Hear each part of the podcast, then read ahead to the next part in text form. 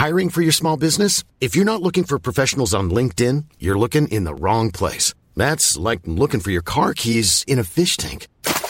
LinkedIn helps you hire professionals you can't find anywhere else, even those who aren't actively searching for a new job but might be open to the perfect role. In a given month, over 70% of LinkedIn users don't even visit other leading job sites. So start looking in the right place. With LinkedIn, you can hire professionals like a professional. Post your free job on linkedin.com slash people today.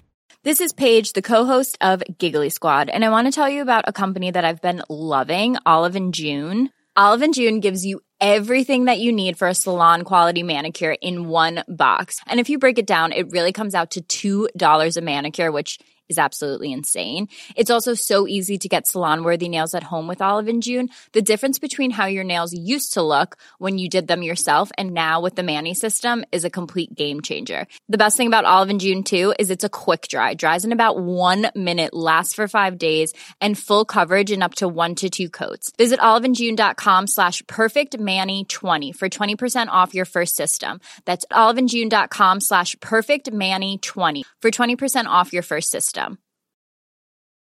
Burrow is a furniture company known for timeless design and thoughtful construction and free shipping, and that extends to their outdoor collection. Their outdoor furniture is built to withstand the elements, featuring rust-proof stainless steel hardware, weather-ready teak, and quick-dry foam cushions. For Memorial Day, get 15% off your Burrow purchase at burrow.com slash ACAST and up to 25% off outdoor. That's up to 25% off outdoor furniture at burrow.com slash ACAST. The Matrix is everywhere. It is all around us. Even now, in this very room. It is the world that has been pulled over your eyes to blind you from the truth. What truth? That you are a slave, Neo. Like everyone else, you were born into bondage, born into a prison that you cannot smell or taste or touch. A prison for your mind. Unfortunately, no one can be told what the Matrix is. You have to see it for yourself. You take the blue pill, the story ends. You wake up in your bed and believe whatever you want to believe. You take the red pill, you stay in Wonderland, and I show you how deep the rabbit hole goes.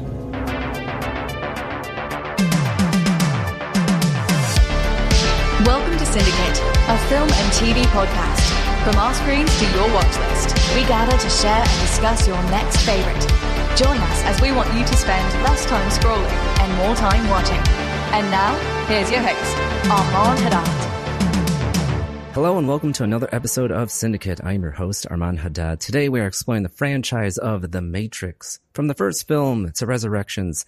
Before we all see how far the rabbit hole goes, I have a few special guests joining me today. The first is a local designer here in Chicago, Diego. Welcome back to the show. Thanks for having me back, man. Yeah, you're welcome. I'm glad I'm glad that you're here. Thank you so much for coming. And the second is a longtime guest and local creative, Josh. Welcome back.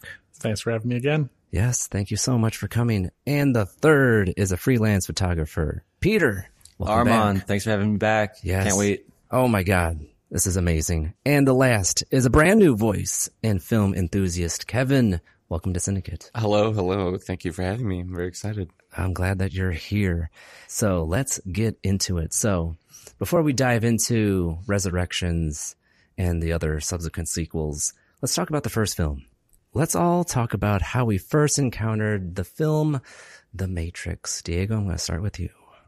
Uh, sure. So when I was a kid, um, I recall, um, watching on TV, um, Keanu Reeves have this mechanical thing put into his belly button. And I said, yeah, that movie's not for me. so years later, I find out it's the Matrix, but still like never really, uh, gave it a listen. And so, you know, Armand hit me up being like, Hey, you want to talk about the Matrix? And I'm like, yeah, let me, let me go watch them all real quick. so I did. So, uh, yeah, that's kind of my run in with the Matrix and how, uh, and why I'm here.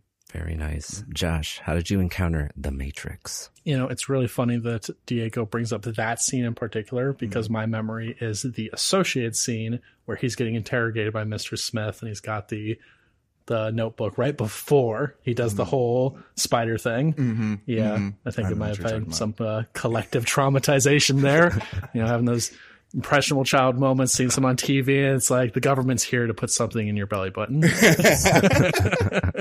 so that was Oh my my first tangle with the Matrix, but definitely a longtime fan. Oh my god. That's so funny. so Peter, how did you first encounter the Matrix?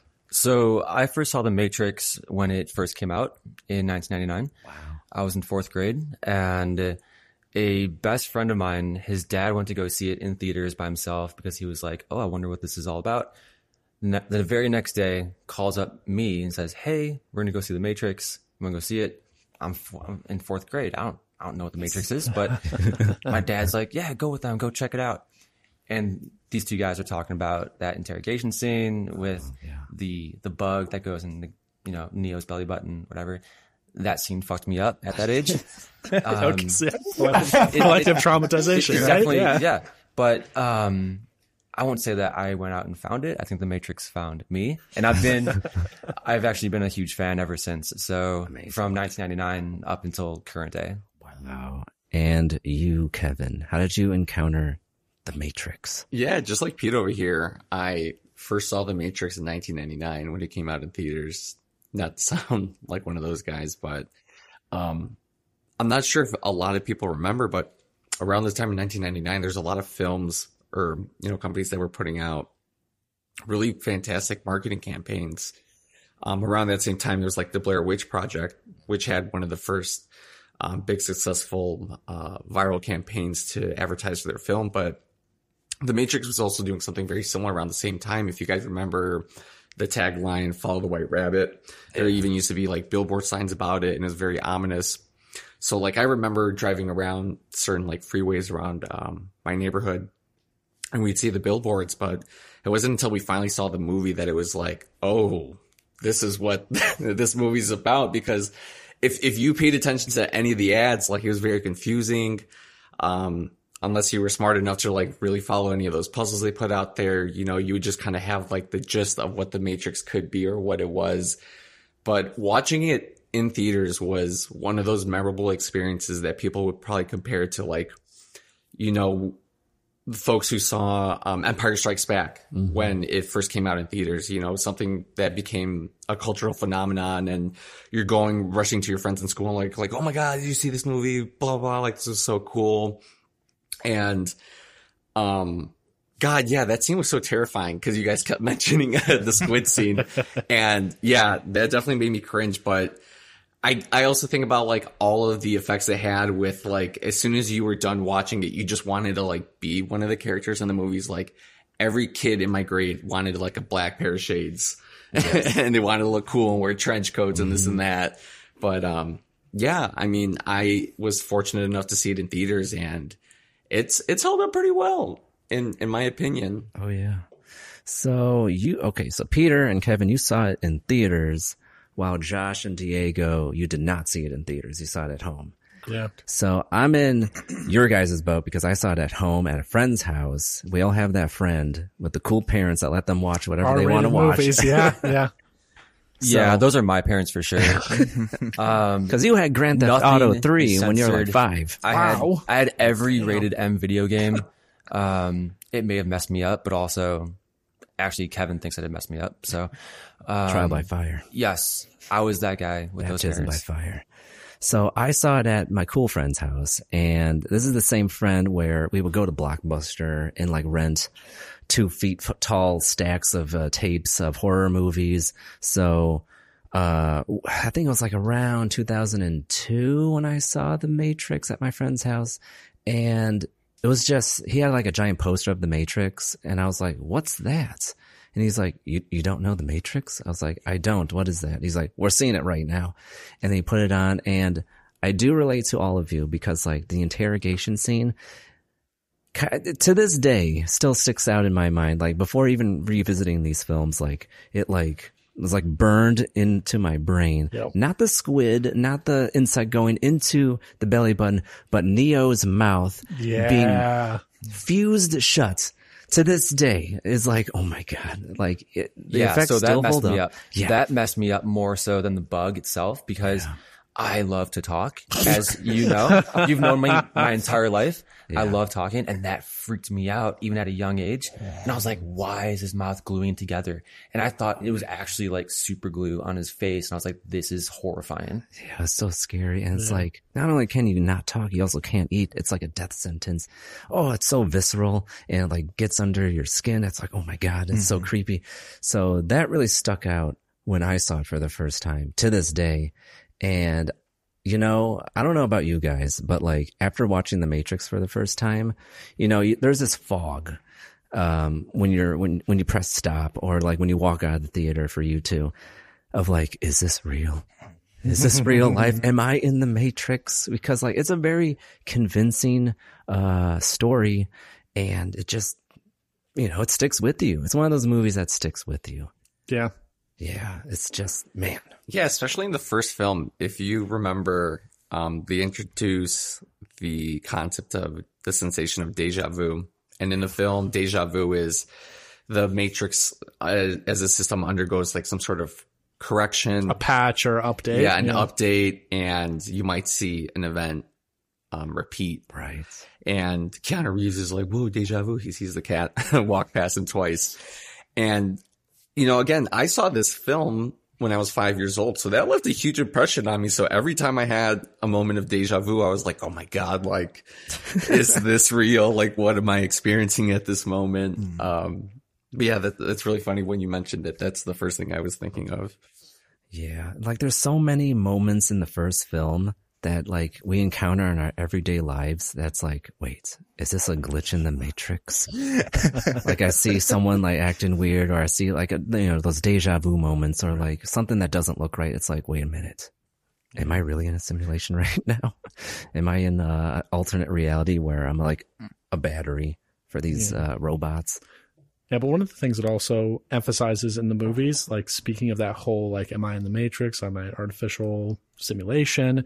Is this kind of the fact that Neo is, which as a kid, I had no context for that except my own working class parents, which is every day repeats the same. So Neo is like going to this office job, which is cubicle after cubicle, and he's being pressured to do X, Y, and Z and then all of a sudden the government's here to take you prisoner do some sort of weird things to you and you've got to hide from them. Like mm-hmm. that kind of introduced this whole idea of like every day is the same and it doesn't have to be.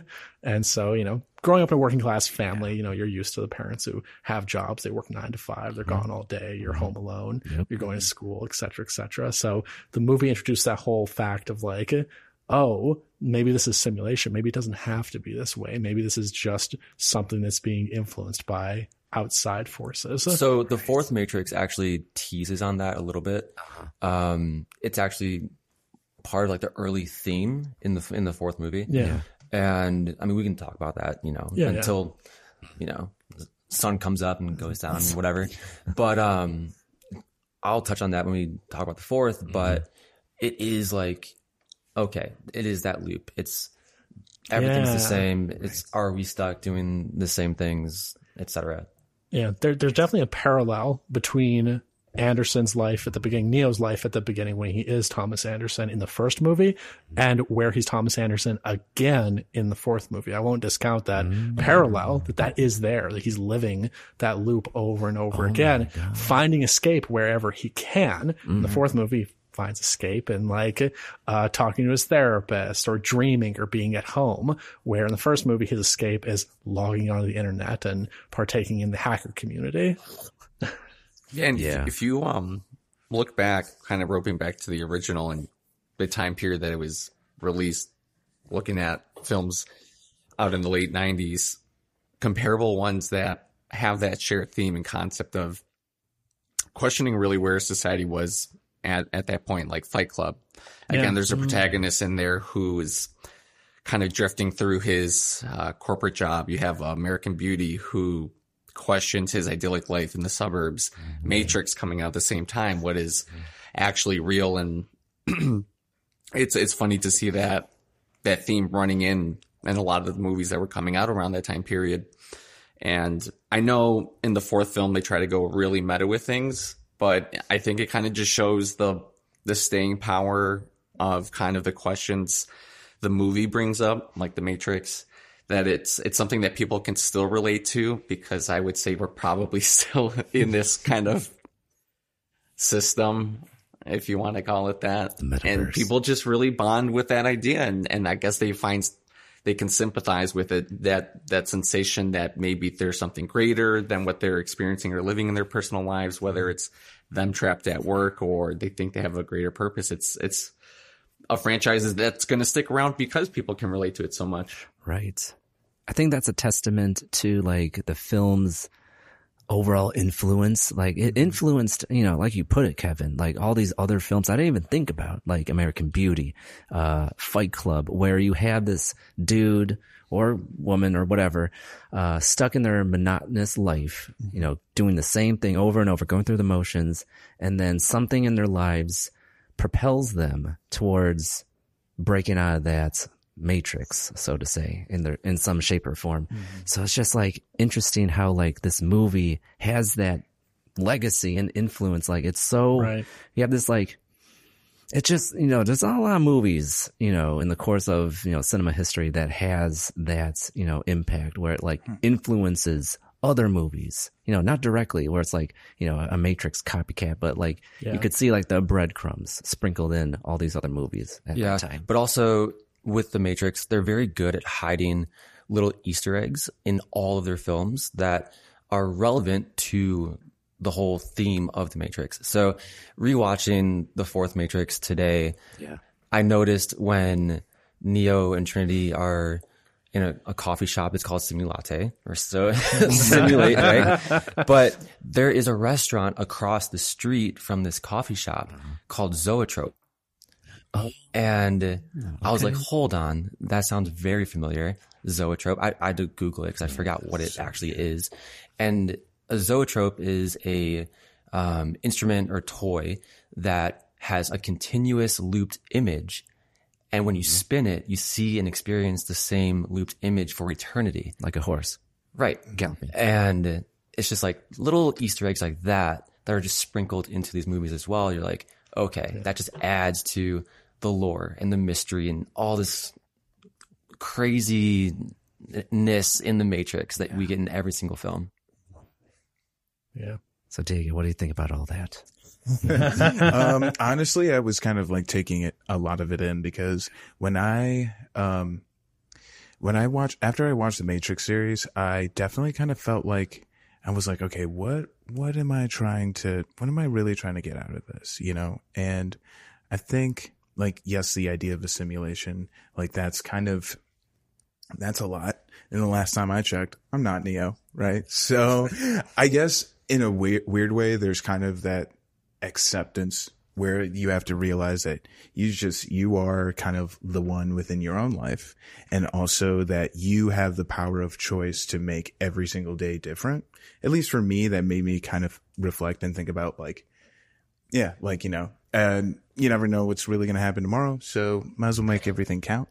Um, and yeah, I don't know. I was definitely just thinking about the, the, the series and how we touched up on a lot of capitalistic kind of, um, almost like viewpoints or like a, the stance like this movie takes on, like with the agents, like all kind of wearing the same thing and everything and like that cubicle scene and everything that we were talking about. So yeah, it's definitely that sense of like, uh, like, you know, uh, definitely punk against the trends, like kind of like being like, um, not an anarchist, but, um, A Through- nonconformist. and through, Yeah. and through free thought, free thought brings more beauty, you know? So Right. There's also that theme of using technology against technology because speaking back to those themes of it being set in the time, mm-hmm. 1999, like with Y2K and all that, and mm-hmm. the rise of the internet, like mm-hmm. people were cultivating this massive wave of technophobia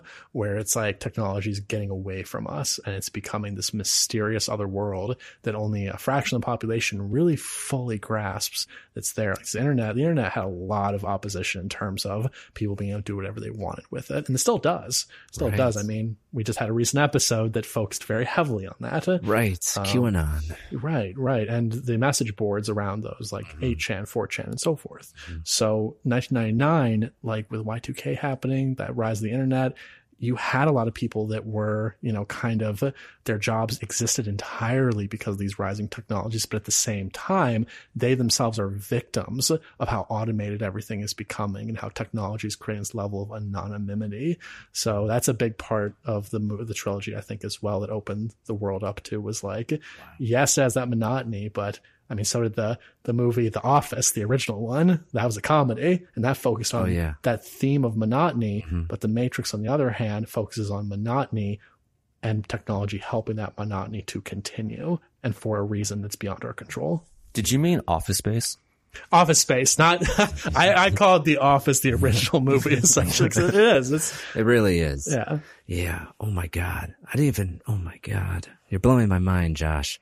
Like, I never thought of it that way, but like totally, like, we're all, I don't want to get off the fence too early, but like, we're kind of all in a way living our own matrix because like, whether or not we are batteries for, I mean, you know, robots in the future, um, but like we're truly plugged in and like we are held captive and almost enslaved to not only our rituals but also like the technology that we need in order to you know live out our lives Yeah, I, I mean, this might be taking a little bit meta, but there's actually like an entire theory around being above or below the system. So Matrix really does an amazing job referencing that indirectly by the fact that Neo is below the system. He lives beneath it at the start of the movie, but by the end of the movie, he's rising above it. So people who are above the system, developers, architects, engineers, the Elon Musks of the world, kind of to a certain degree, mm-hmm. they're above the system. They understand how it works. They're profiting off it. They're going to have the most mobility. People below the system are people who have the least level of technological literacy, manufacturer workers, truck drivers, so forth. Mm-hmm. So Neo starts that low level developer where he's kind of just doing data entry more or less. Like he's doing software development, but he's trying to break to that upper level of the system and see the world for what it is, both figuratively and literally by the end of the movie. damn Yeah, I didn't notice that. that, that's it. That's really good. So before we go any further, because we're dancing upon it, so we're not doing elevator pitches, but we are going to summarize the film as we encounter each film. And since I have four guests, one of you is going to take a movie. So who wants to summarize the first film, The Matrix: colon The Matrix? Pete, I'll give that don't wanna do it? Okay. honor to like the biggest Matrix fan. I don't know. Is that an honor? Anyone want to take that mantle? Kevin, do you want to do? I'm even trying to figure out like some words that could describe it. Oh man. We're talking like um a crash course of what the Matrix is. yes, the first film. Kevin, I'm going to have you summarize the first film. All right. Let me see if I can nail this. You're going to start in three, Oh my god, the Two, My here. timer. one, go. All right, there's a dude named Tom Anderson. Um, hates his job. I don't even know what to say. Uh, basically, all right. So the Matrix is basically about uh, humans are in a eternal struggle against machines, and they use humans as a source of energy. And the way that they use them as a source of energy and keeping their bodies alive is all of their consciousness are uploaded to a virtual reality world called the Matrix. And in this movie, there's one very special human in there who has basically system administrator credentials into the Matrix that let him do a bunch of cool hacks uh, within it. And he teams up with a ragtag team of heroes Yes. and they kind of follow a quick hero's journey. And um, he ultimately assumes uh, the position as as the hero of, of what the story is to come. That is right. What about Morpheus? What about Trinity? What about Oh yeah, I mean uh, he loves this woman Trinity. She's very special uh, to him. They have like um, what is it? an unspoken bond at first, but um, that is, that uh, Morpheus. Morpheus is his his mentor. Yes. Uh, you know, he's he teaches him the way of kung fu.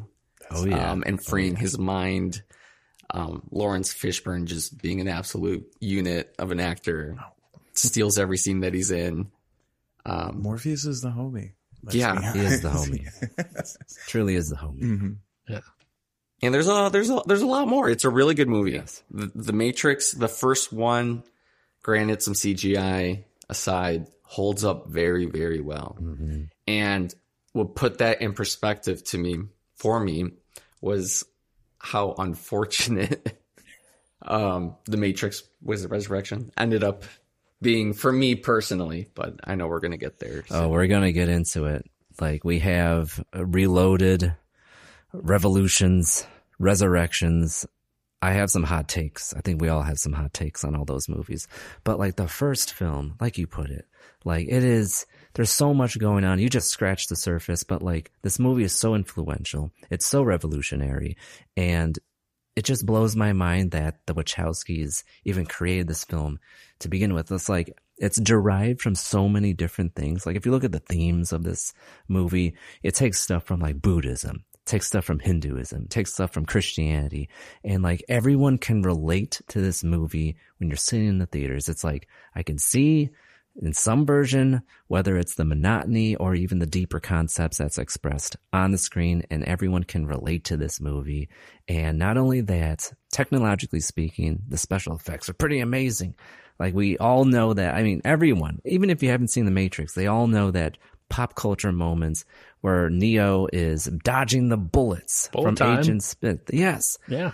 Like so many movies wanted to recreate that. Video games too. Yes. Yeah, um, one that just stands out, and I think a lot of people, again, who probably saw The Matrix in 1999, probably ended up playing this game in 2001, and that was Max Payne. I was just Max, thinking about Max that. Payne's yeah. hugest selling point was that they had um, a bullet time feature um, as a gameplay mechanic, and it just was phenomenal to play for the first time. It was incredible to me who went from playing the Super Nintendo straight into Max Payne. You know, it was such a massive jump uh, for me to experience. But that's that's how the film felt for me as as a as a, an audience uh, member watching the movie was the the effects that had been shown like I remember the scene where they're like, "We need guns, a lot of guns." Or I, I misquoted that for sure, but all of a sudden the room is just filled with a thousand and one guns.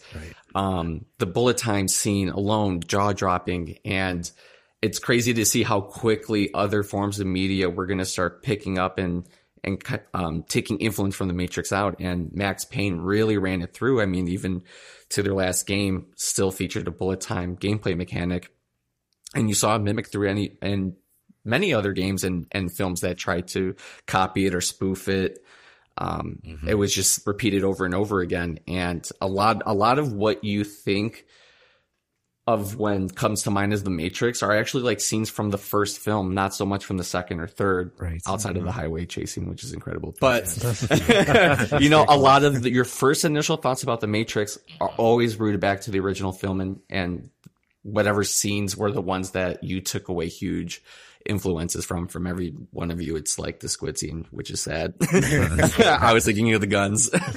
Yeah, but even like with Max Payne doing their bullet time thing, there are so many different, you know, themes and trends from the Matrix that we see within video games, other movies. We even see hmm. the Trinity fight scene parodied in Shrek. So, Right. like, uh, it is everywhere. Yeah, that's like, true. The Matrix itself changed cinema for mm-hmm. almost, I want to say, every genre going forward afterwards, because I feel like everyone takes a little crumb, no matter how large or small it may be, and they're like, "Oh, that worked well, so well. Mm-hmm. Let's try it out." And you see it everywhere. And I'm sure these guys have a million and one other examples that they can just ramble on about. Definitely. Mm-hmm. But yeah, the and and they kind of tease it um, in the fourth movie, The Matrix as a game changer, both as a video game, but then mm-hmm. also as a movie in itself, which is pretty cool. Right. Yeah, because the Matrix. So like, taking a step back, like the Matrix is like the first, because you, like you referenced it with the video game, like the Matrix is the first transmedia franchise to ever exist, where it takes the story from the film, then you continue it with the video game, and you continue it with a graphic novel, and you go back to the movie, and that is, I mean, I applaud it for its uh, uh, uh, scale and scope because like no other media I can think of really nails that uh, more than the Matrix. Cause like the Matrix is like known for that, where it's like, you know what, like you have the movies, but it's like, it's kind of like that Morpheus moment. It's like, do you want to know more? Do you want to see how mm. far the rabbit hole goes? And you can with this Matrix uh, franchise because like there's so much more uh, than the movies. And Kevin, I heard through the grapevine that you are very rich in the lore of the Matrix. I just simply know the movies. Yeah, I sadly got too invested in the story because again, it's a very interesting premise. Right. And I believe that is what, what made it such a huge cult- uh, cultural phenomenon. Mm-hmm. And even though I didn't play the games immediately when they came out, what I would do is like go out and watch endless YouTube videos or Google videos at the time oh of of gameplay, and I would read about the stories. And I was mentioning before we started recording the podcast how there was a ton of fan led wiki pages where people would go in and pretty much write about the backstories of characters or things you didn't know about in the movie. And I want to say around Matrix Reloaded and then closer towards the end of the third film, there was already a lot of different like forms of media out there uh, for people to write about. So I would just start reading and, and reading like crazy. And one of the interesting things for me and story wise and the lore was really where the, the, the story of Neo was going on the Matrix MMO. And that was that the resistance fighters and like the Neo acolytes were looking for his body. They wanted to know where his body was. Mm. And that was like a big story thread about that. And I thought that was such a huge premise. And I, had always read on movie forums about them wanting to make the Matrix 4. They joke about it in the movie about like the studio constantly wanting to produce a sequel. Right. And in my head, I was like, you know, it's not totally a bad idea because like the MMO, which was considered like full blown canon at the time, if I'm thinking right, I'm like, this is such a great launch point to go from is like, what happens to the myth of Neo now that he's gone? Like, say they theoretically get his body back, like what happens from there? Does he become this deity? Is there a search for another the one?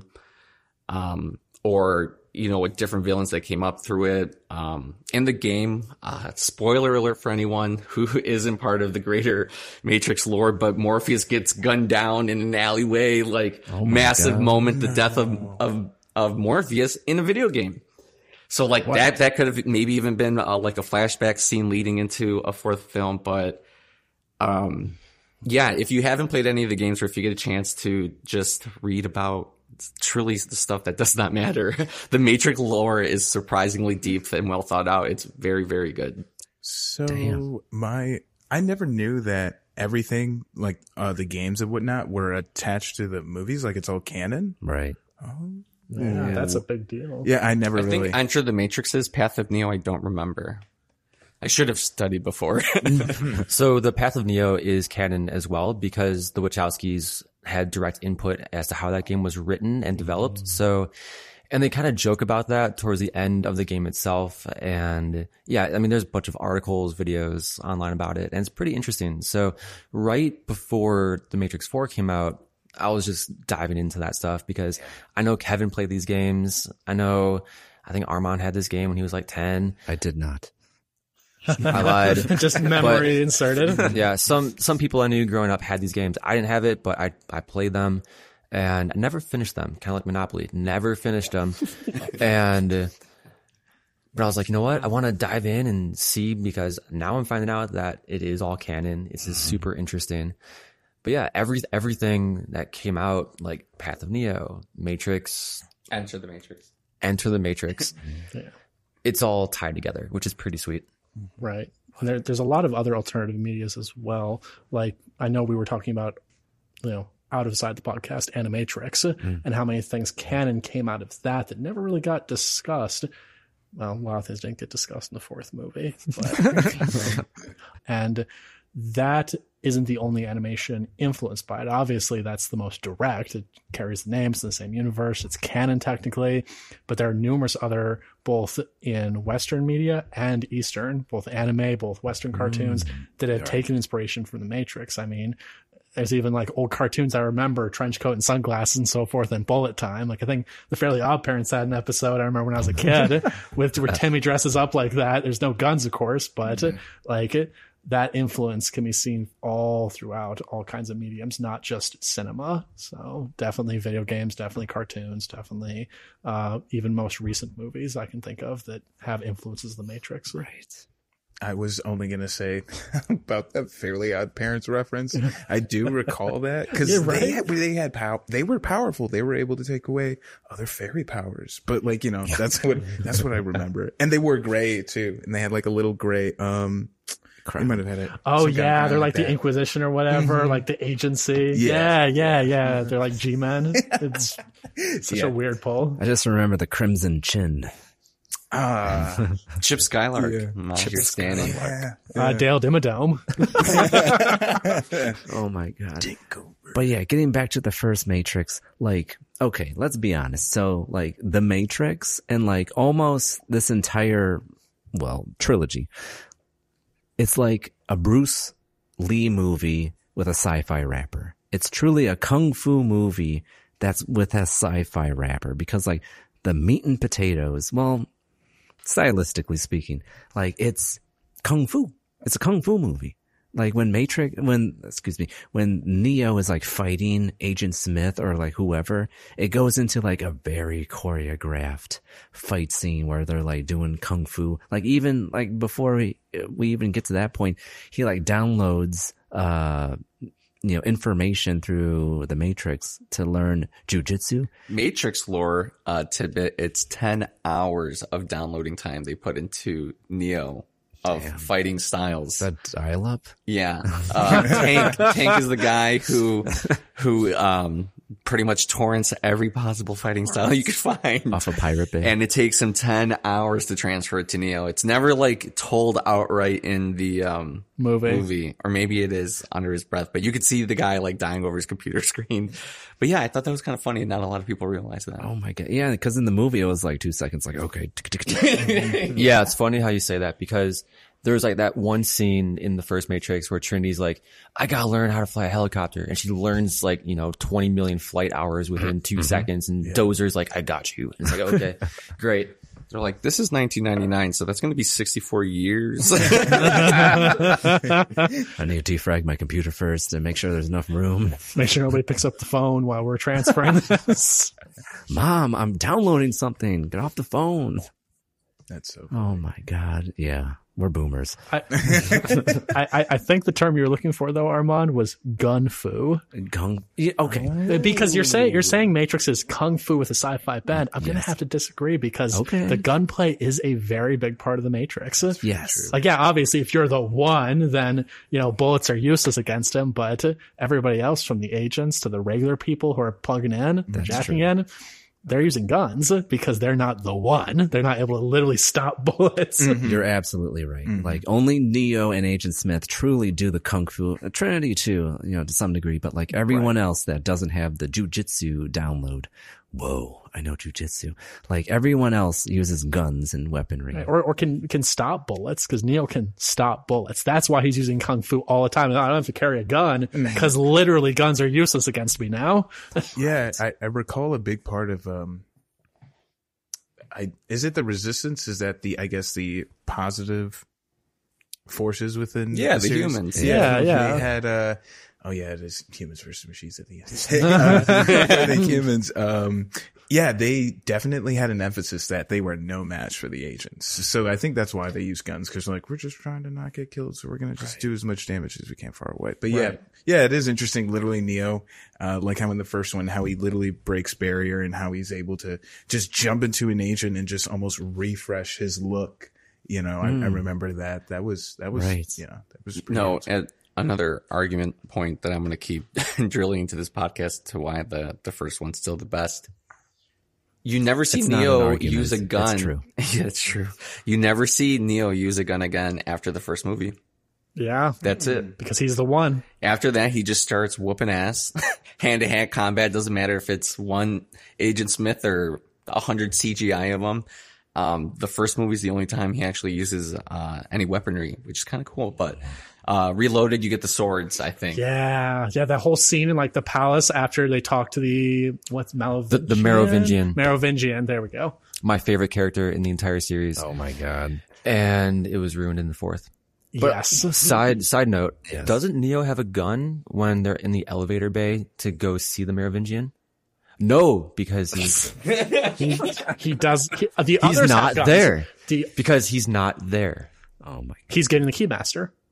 Oh shoot, I'm thinking of the third movie, not the second movie. Before we get to Reloaded, so Yes, you sir. mentioned jumping into the Matrix. So like how they get into the Matrix is so they have human flesh, like like you said, Kevin, like they're batteries for for these robots. And so how they tap into the Matrix is they take this giant, I don't know, auxiliary cable, Yeah, where it's like They- kind of like one foot long, and they like put it It's like a the needle, skull. essentially. Yeah, like that is such a visceral image, and Definitely. it's so traumatizing to look at. Like all these like input uh, panels throughout their entire body, their spine, their arms, their the back of their head. Like that is such uh an intense imagery, but like truly, if you're tapping into like the brain. yeah, you need to do that. This neural link of sorts. And then, like, can we talk a little bit about? Yes, it's a little traumatizing the whole plug into the back of the head with the brain, but also the fact that the traitor in the movie, the Cypher. Cypher, yeah, Cypher unplugging people and just insta killing them. That's so that's traumatizing. Like, Dude, those deaths were brutal. right? That Like, was like, they're just gone, flatline. Their brains fried, yeah, I'm thinking of uh, what's her name, Switch. That was a sad one. And she knows it's coming too. There's Yeah, nothing she can Switch. do. So Switch sees like everyone die, and then she like looks up at Neo. and She's like, "Not like this," and then Yeah. gone. Yeah, she knows she knows it's coming, and there's nothing. The hopelessness in her eyes of there's nothing she can do. She knows it's going to happen. She knows that her body's right there, and that Cypher, the one person still not plugged in, mm-hmm. has complete like control of whatever he wants to do to them. So okay, insta dead. Oh But if, if you're a, a Sopranos fan, with what's funny is the guy that ends up being Where's the this? Where's this going to come from? The guy who ends up being the traitor is the same actor that plays Ralph Cifaretto. Oh my gosh, The you're right. Sopranos. Yeah, so yeah, this guy he just plays Scummy very well. he does. I love him. he really does. it's not I've- Joey but I, Pants? I hadn't I've I not hadn't seen watched. I didn't know of Ralph at the time, but it was very in character. Of I did not even realize they were the same oh, actor, but now that I think about it, yeah, It's it's, not Joey different. Different. Diaz. In the Matrix, he's bald. In Sopranos, he has long hair. Oh, that's why I didn't. And, and on Sopranos, he kills a stripper, but there's also that. So. That sounds layered. But like I, I mentioned that like it, it's it's such an intense imagery of like this giant needle going into your Yeah. body. And uh Diego off air, you mentioned like, Yes. oh my god. Yeah, I know. When I had, when I saw it, I was just like couldn't help but like jump. I was like, "Ugh, "Don't please don't inject this giant needle into my head." I mean, but it also kind of reminds me of like just seeing everybody in the pods and Neo coming out for the first time and like just having all these valves like um pop off of you like you're some kind of engine. It was pretty wild as well. And like even sometimes like i mean it's just sci-fi stuff but like the just the body augmentation of like putting ivs like just inside your arm like that. I mean i guess i hate needles so if, just do it once and then just Yeah, There what's gonna- super metal is when they pull out their own ventilators when they wake up. That's Yeah. that is like a Oh. nightmare situation. Assist, to assisted me. breathing and all that. They have everything hooked up to keep them alive. Yeah. That's like the first thing they do is just rip it outside of their mouth. yeah my throat would be like in so much pain like Oh my god. There's so there's so much to talk about with that. And it's it's it's uh it simulates the trauma of like childbirth, of like us going through The the, themes, womb. yeah. Yes. Because like that's what Neo goes through when he awakens. When he takes okay, so like Morpheus shows him like, do you truly want to know the truth? You could take the red pill and know the truth, or you could take the blue pill and just stay in the matrix and like go about your life as you know it. So of course Neo wants to know the truth. He takes the red pill and when he does, he awakens to the reality where he's a battery for these machines. He takes apart, like as we're describing, these tubes and wires from his body, the thing from his mouth that goes down his esophagus uh, into his stomach and like he after that scene he is flushed down into this like tunnel It's a drain. So Yeah. drain waste. Yeah, it's essentially waste. It's it symbolizes the trauma of childbirth because like we're in the womb. That is our reality.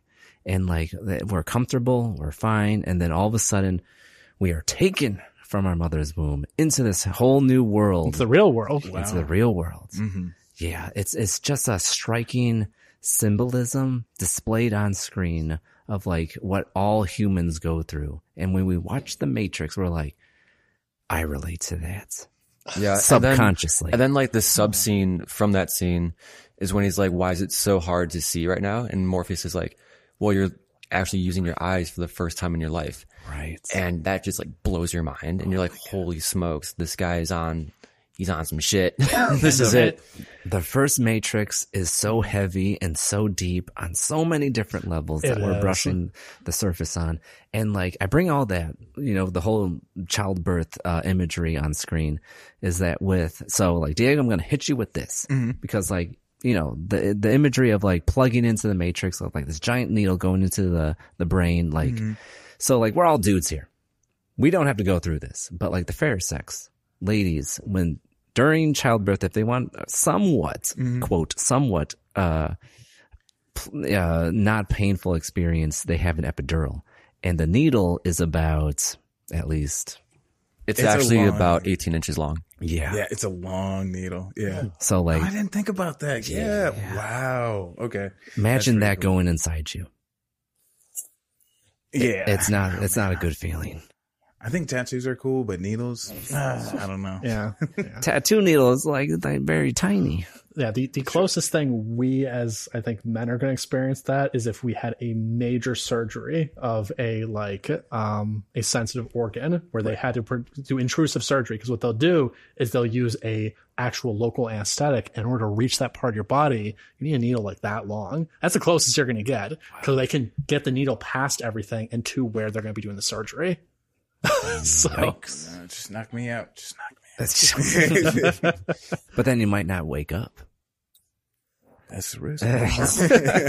but on the topic though of like the attention to detail, um, when you speak of when you spoke of uh, him opening his eyes for the first time, that attention to detail is also just throughout the entire movie. This like let's pay attention to the fact he's never opened his eyes, but let's also make it metaphorical because he's never opened his eyes the first time, uh, used his real eyes before, and he's never really seen, truly seen, like the real world. This is first time seeing the real world, both literally and metaphorically. It's such a great parallel they pull off in that scene mm-hmm. that it's it's it's jarring, it's painful, it's real life. He was told this is what it would be. That if you really want to see the world, there's no going back. If you really want to open your eyes, then open your eyes. Like it's doing both at the same time. The movie just does that throughout. It's amazingly seamless. Mm-hmm.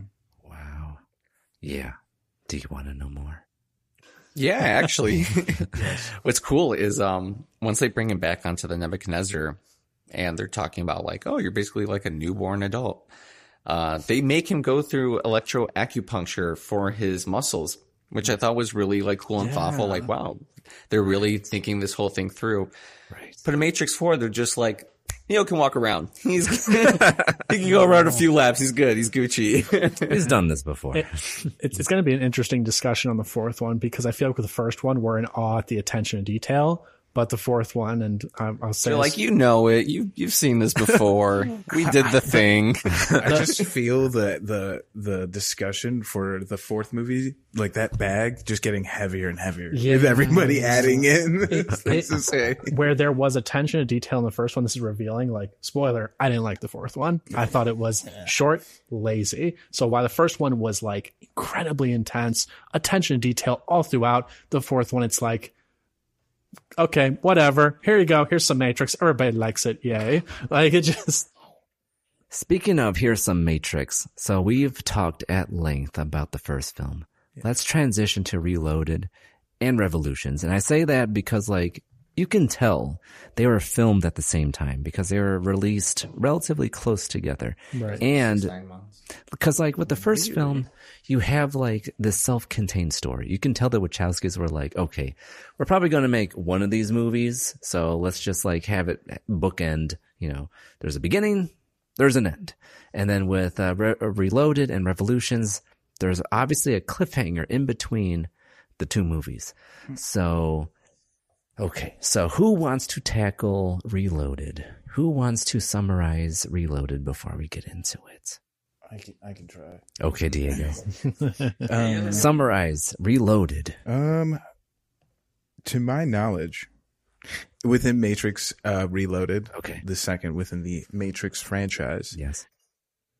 Neo is aware. He's aware of himself. Is he's aware of his power, and now he's understanding how he can apply this power to help humanity win the war against the robots. Uh, through this, he seeks um, even like help even beyond himself, kind of uh, through beyond concept of himself as well. And he also, and it's also, we learn more about like the politics of the humans and the machines and kind of like where they stand. Uh, it's a lot more world building, so I definitely like the second one for the world building. But yeah, that's the that's the second one. I'm pretty sure I butchered it, but You did not butcher it. oh, okay, cool. Because I feel like the second one I'm gonna butcher the series, but it's fine. so so I think the so I think that the action in the second movie was pretty insane. yeah, Typically, all sequels suck, and but for talking action wise, bringing in those twins in the second movie, Oh, yes. those ghost twins with the mm-hmm. butterfly knives, The Wachowskis. that was something that stuck with me in Yeah. in that movie because it was so different and so unique that I was like, okay, I, I can get down with this. And they're cool looking. And they're cool like, looking. One has like dreads. No, they both have dreads. They and both they're- have they're- dreads. They're both out. They're, they're both albino. They have dreads. They can whip a butterfly knife like you know dress in all white. a teenager's like wet dream, and it is just so badass. Be- yeah, yeah, they're all in all white when all these major characters in the Matrix. games. they're in the yeah they're in the video games, but they're just an iconic character, mm-hmm. and they it just goes agr- uh, basically against the grain of like the black leather shades, mm. all that stuff. And I just thought it was a pretty cool contrast. Mm-hmm. Exactly. So I'm going to make a hot take right now. Mm-hmm. So like we talked about at length the first movie, how it's so revolutionary Right. and so inspiring and so like it has this legacy of like everyone knows what the Matrix is. Whether you've seen it or not, everyone knows like the big moments in the film. Like, oh my God, it's a simulation. Oh, reality isn't real. Oh my God, the red pill. Like, oh my God, like, like all these other things, bullet time. And then with the second movie, I'm going to say it right now. It continued the franchise in the worst possible way. I'm going to say it right now. Hot take. Cause like the first movie is amazing. Yeah, that's hot. And like with Reloaded, my God, with the whole like, so like in the first movie, we learn about like through dialogue, like there's this, uh, human civilization called Zion. And that, like, that's the last bastion of hope for humanity and all of humans. There's even human born humans because like, you know, m- majority of humans are like batteries and like hooked up to And these ones have never been plugged in. They're all natural. Right. They're natural born humans. plugless. Yes. And like the, the symbolism there is like, um, uh, when God comes back to earth, it's going to create a new civilization called Zion. So like that's the imagery there with Zion. It's like, oh, this is like, you know, what humans are meant to be. And like, you know, with the world that's been destroyed, there's one last hope in, on earth. And like, I'm going to say it. It felt like episode one, The Phantom Menace. Cause like the original film is like the Star Wars trilogy with like Star Wars, Empire Strikes Back, mm-hmm. Return of the Jedi, and like Reloaded felt like The Phantom Menace, where like immediately you're hit with like space politics. Uh, Morpheus is like a captain is like, oh, excuse me, uh, Morpheus, you can't talk about that. We must uh, console the council. And I'm like, what the fuck am I watching? Like this is like some bullshit right now. So actually going back on that, um, the second movie also brings to light what exactly they're fighting for. So it's not just to save the Matrix as they know the Matrix at that moment, but it's to save and preserve Zion and the human race. But then we figure out later on in the series, Zion has been destroyed and rebuilt a thousand times over by a thousand different the ones. Like, you know, it's just a, this never ending oh cycle. Mm-hmm. Going back to this whole never ending loop theme. So But the way you explained it right now was better than the, how the film explained it. You know, because like the film is like bogged down with like, I understand the Wachowskis are trying to like world build and to expand it beyond the first Yeah. film, mm-hmm. but they do it in such a bad way. Like it's so bad. Well, I think also what it was is that they wanted to kind of like make the movies different from each other. So when they made the second and third one, which by the way, just kind of to, you know, overview this here, my opinion is first one, amazing. Second one, okay. Third one, absolute garbage. So there's also that. So the second one is doing something very different than the first one, hmm. which in my opinion isn't the worst, but I agree with you that some of the things they jump into are just like, this isn't really necessary. But I feel like they were doing it because they're like, hey, the kids like gunplay these days. Let's put more gunplay in. Oh, hey, you know, I know they're really excited about this. Let's do more of that. Hey, some movies have a lot of political intrigue. Let's do some political intrigue. So it's like, they couldn't quite recycle what they did in the first one. Otherwise, you'd end up in a scenario where it's like, what's the difference between the first and the second one? The first is the same movie as I watched. Like it's like Home Alone Two, Lost in New York. It's, it's the same movie as Home Alone One.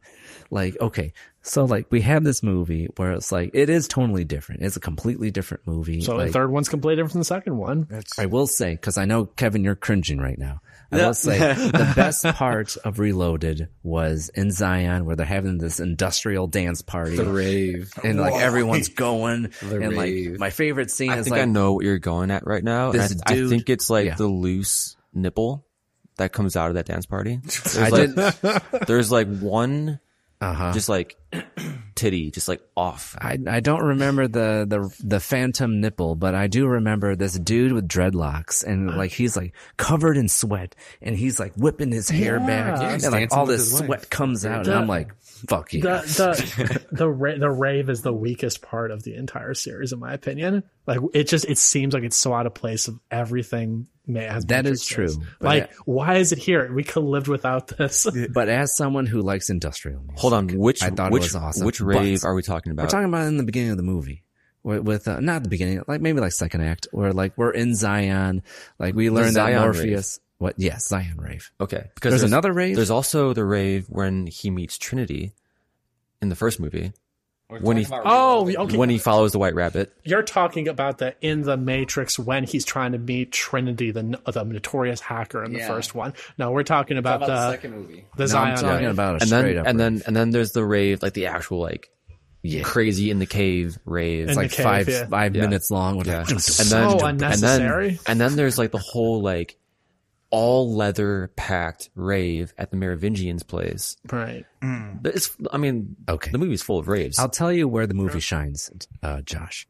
So like, even though like I'm a fan of industrial music and electronic music, Sure. but as am I. where the movie truly shines is like, like I said with the first film, like it is a kung fu movie with a sci-fi wrapper. Every time there's a fight in this movie where Neo is fist fighting whoever, that's where the movie shines. It's like, oh my God, like you can like bitch about like, Reloaded has some good scenes, yes, good fight scenes. amazing fight scenes with Neo, with whoever. Yeah, the choreography is spectacular. Yes, that that's where the movie shines, and that's why I think it's like a kung fu movie because like when you watch like a Enter the Dragon, like Bruce Willis, like the plot is like at the wayside, but like where the movie truly shines is when Bruce, not Bruce Willis, when Bruce Lee is fighting, say Chuck Norris. Yeah, I I'm certainly not a cinephile by any means, but I think like one of the most notorious directors that have been influenced by the Matrix of recent is probably John Woo.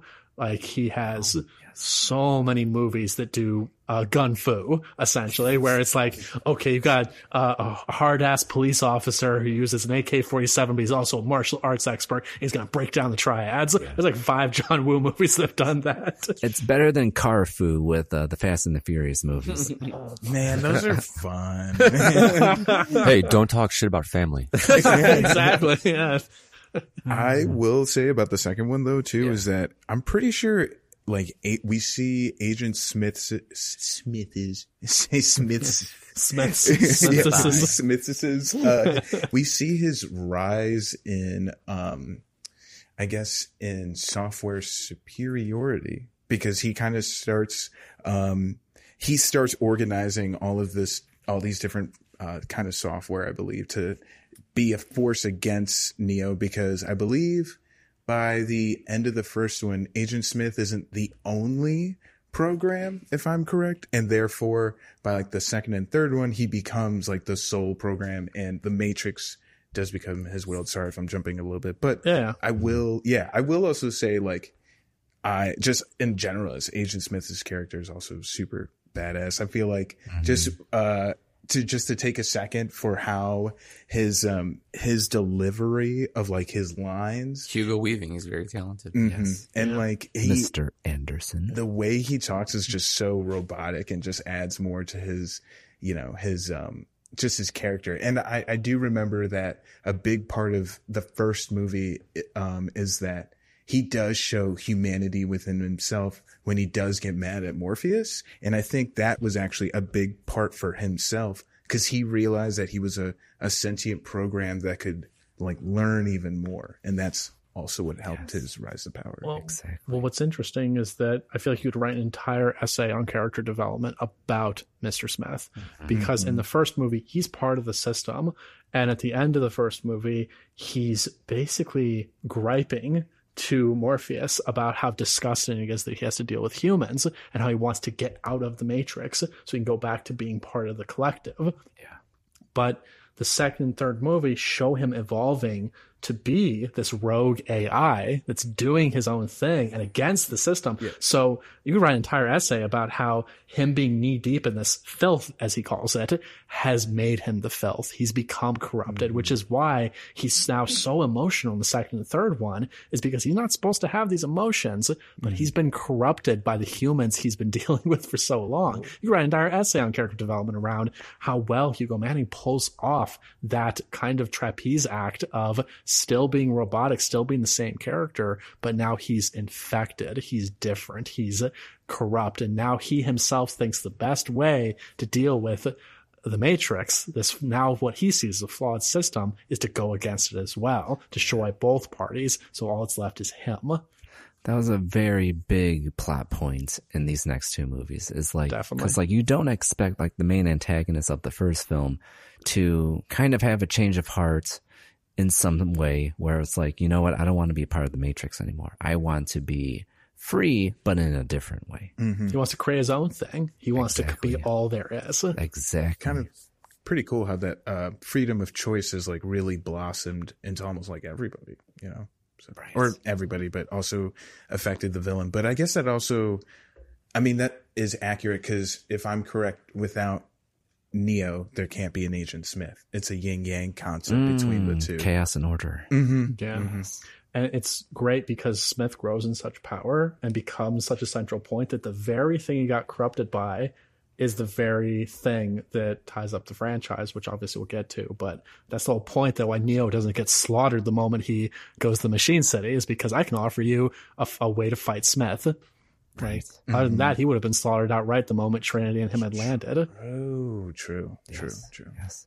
Kevin, you've been silent. Yeah, I was gonna say I I'll definitely make the argument for the people who are fans of the sequels. Um, yeah, I'm I'm definitely a sequel apologist for sure. Um, but I think it's important to to again kind of take things back to where the first film came from, why the filmmakers made it, what were their um, original intentions or whatever uh, vision that they had for the film. And I know at the time, uh, Lana and Lily were really using the script um, of the of the Matrix, or I guess their themes that they were trying to exercise were people who were going to or were coming into terms of their own um, identity as a person, um, especially in the uh, gender space. Like, God forbid, I know I'm not well equipped to get into the intricacies of that, but it's been made clear many, many times over in their in their interviews, like what they thought they were trying to relay in that story. So,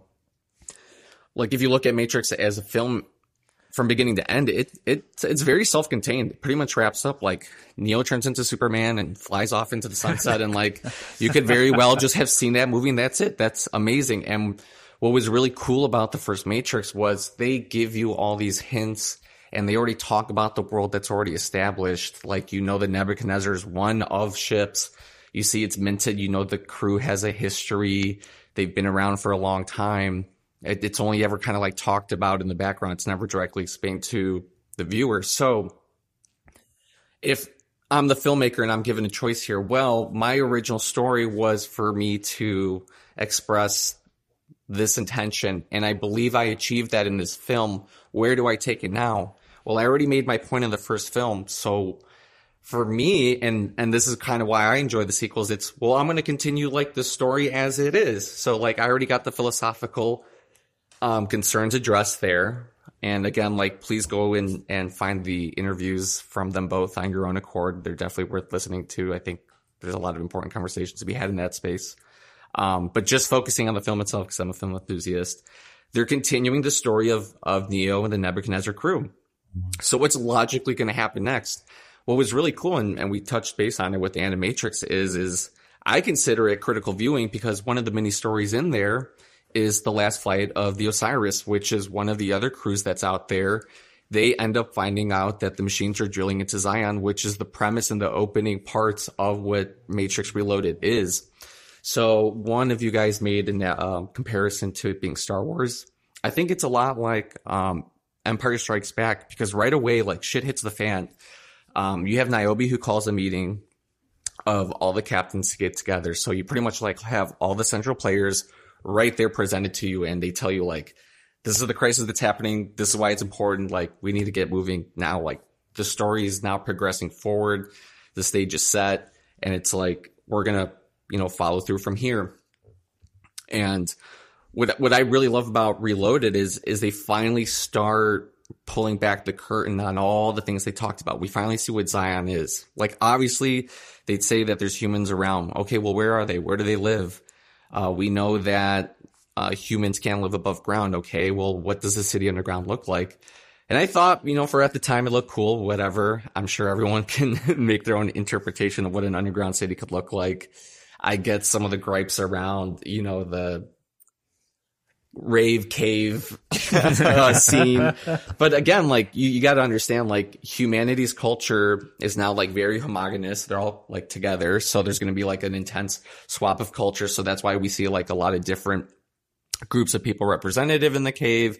And you see a lot of different like cultural um, references or touchstones, whether it's the apparel that they're wearing, whether it's the way they're praying, whether it's like the Buddhist symbolism, like it's all represented in there. So you, you kind of get a good idea of like what would humanity look like or what would a city look like if something this severe happened, you know, to civilization where we're all living together, uh, under in one city. But from a storytelling perspective, I think the Wachowski sticks, uh, sisters did the only logical thing that they could do, and that was to continue, continue the story itself.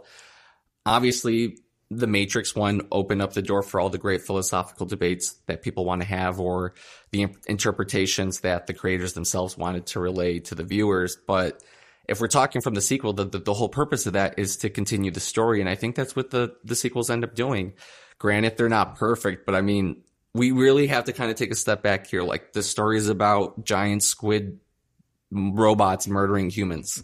Like all of this is like crazy fantasy. Like think back to Marvel when Hawkeye says like I'm a guy with a bow and arrow shooting at like aliens. Like none of this makes sense. Like I think people put a little bit too much stock into that. Like you really do have to have a suspension of of disbelief here if you want to like play in the the Matrix real world lore as, as they have it established. But Kevin, do you want to be red pilled? yeah, but like going back into the whole like origin story of the Matrix and the lore, we get that in the Animatrix, right? Mm. So we we see the like the come up of AI and the machines and how the machines started to like think for themselves and they adapted their own emotions and personalities and everything else. And then through that, they try to unionize.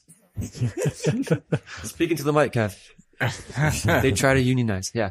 Yeah. So basically we, we have like this new race on earth along with the humans, linear, and that's the quote unquote machines. And then we, I mean, if you actually watch like the animatrix and everything else, you get into that and you see why the sky was blacked out and how Yeah. the machines took over and all that brutalness that is, you know, What's rent- the backstory of that? I actually don't know. It it's a cautionary tale. It's a cautionary tale. It, it frames the Matrix as opposed to humans are victims and victims of this thing that's a big unknown. Animatrix reframes it as a cautionary tale because yeah, So basically, at a, a very high level, is humanity creates technology to replace manual labor. Okay. And what happens is there's this unwritten caste like system mm-hmm. where humans are put above machines. However, machines through AI are learning constantly. They're never sleeping, but they're always being put to work and they're just falling apart. So basically, there's all these machines that are basically like spit on, shit on because they're lower tier. However, they're still a conscious being, mm-hmm. but they're not organic. Mm-hmm. So it's it's just this plight between humans and machines, and then the machines start to like leave the humans and like we're gonna go create our own country. Basically, that's basically what's going on Okay. and they start to evolve like super fast. And what happens is they become, they gain some sort of power and they're like, Hey, we can help humanity like continue to evolve. And humanity's like, no. And this entire meeting goes down at the UN. So it's like, it's crazy. The whole animatrix is nuts. And then it basically turns into a whole war. And what happens is all these global leaders like plan to block out the sun rays because the machines were using solar to basically power themselves. Mm-hmm. And that's why we have this like never ending thunderstorm Right. in the world, blah, blah. But as we know, UV can be caught through thunderstorms. So it, it's, it's, it's, it's just, it, it's funny, but it, it, it's a pretty dark origin. Yeah. Big global, uh, um, kind of, uh, environmental issues kind of within that as well. You know, just kind of willing to sacrifice her own green earth just to stop like the one thing that we created. But again, that's like adds more to that cyclical cycle. That that short is, is it's really awesome, mainly because it's like really creepy to watch. Uh, but Pete did a good job summarizing it, where um, basically you you kind of even see this with Tesla right now with how they want to build like um, cyborgs to help out with manual labor, but they build a bunch of these robots to do manual labor, and they start to become sentient, and they start to develop human emotion. And that's why I joke about they were trying to unionize because I think if, if you watch it, it's quite literally that is they get treated really poorly at work. I think they see one of their fellow robots gets like massacred in front of them and it really angers them and they revolt. But uh, a fun thing with the, if you watch the short and if you go deeper in the lore, they do go off and create their own city. It's, it's like mega city. And the reason that it gets escalated to violence is that they basically create um, a robotic utopia in their city. It's like out in the middle of the Middle East. And they're powered by solar power, so they're self-sufficient. But what actually leads to the war breaking out is that they end up crashing the world economy. oh yeah, because they're able to like perfectly use materials. Yeah, I, I, I always joke. I'm like they're crypto mining everything. they're just crashing currency markets left and right. But yeah, it's it's again, it's a cautionary tale. It's funny. They go off and create their own city. They're basically saying they didn't need the humans.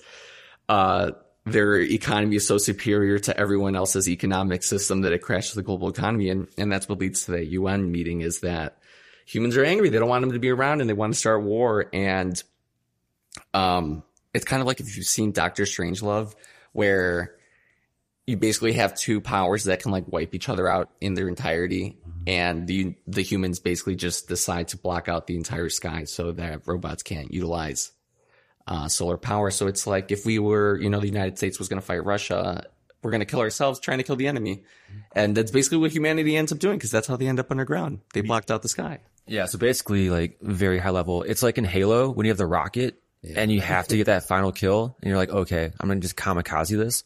That's what the humans did to the machines, and like, we're screw it, we're all going down together, going down like the Titanic. no lifeboats.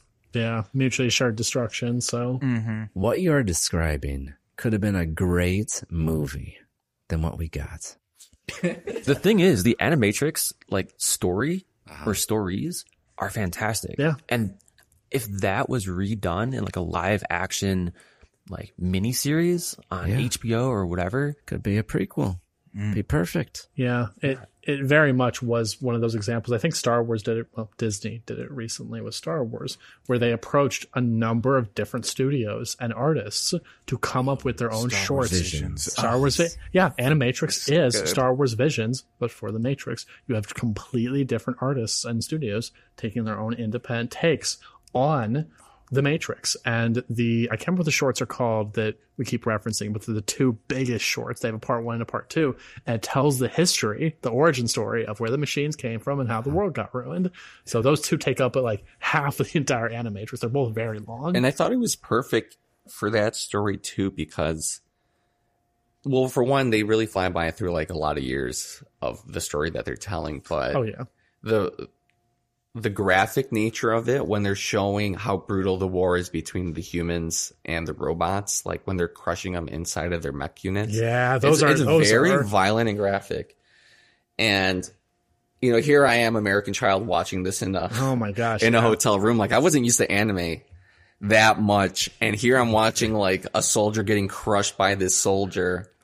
But the the form in which the medium was delivered, which was animated, I thought it was perfect for them to be able to explore that part of the Matrix. And I think the Matrix doesn't always deserve to be like a film.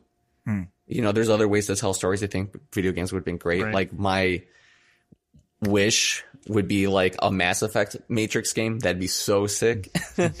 but I, I think the Animatrix was able to tell a lot of good stories because of the the way the medium was presented allowed them to really kind of go out there and step outside of the box. right. Wow. So, like, what you described could have been an amazing follow up than what we got. Because, like, Okay, okay. I, I mean, I mean, a lot of things could have made the fourth one better. Like, the, you could have had some a director that you're saying the second one. I'm and saying the second Oh, the and second. third Oh, one. the the second one's continuing Neo's story. So where where do we find Neo? We find right. Neo, like you said, he has now embraced his role. He's very confident of who he is. He knows that he's got these cheat codes. He's system admin. He can do whatever he mm-hmm. wants. So what does he do? He he goes out and he starts helping other people getting out of the matrix. One of the big characters that they introduce, and he ends up being bigger in the third movie and in Matrix Online, is the kid. And he's one of the first people who's able to break out of the matrix without the help of outside influence. And the person that helped him do it was Neo. So like they're showing basically what what would this person be doing, you know, after the first Matrix with all these amazing abilities? And he's doing what you would guess. He's helping people out. He's helping humanity be propelled forward. Um, maybe people have a different idea of what Neo's next journey should have been, but let's let's look off where Matrix One ends. Neo's Yeah. literally flying off into the sky, hopeful.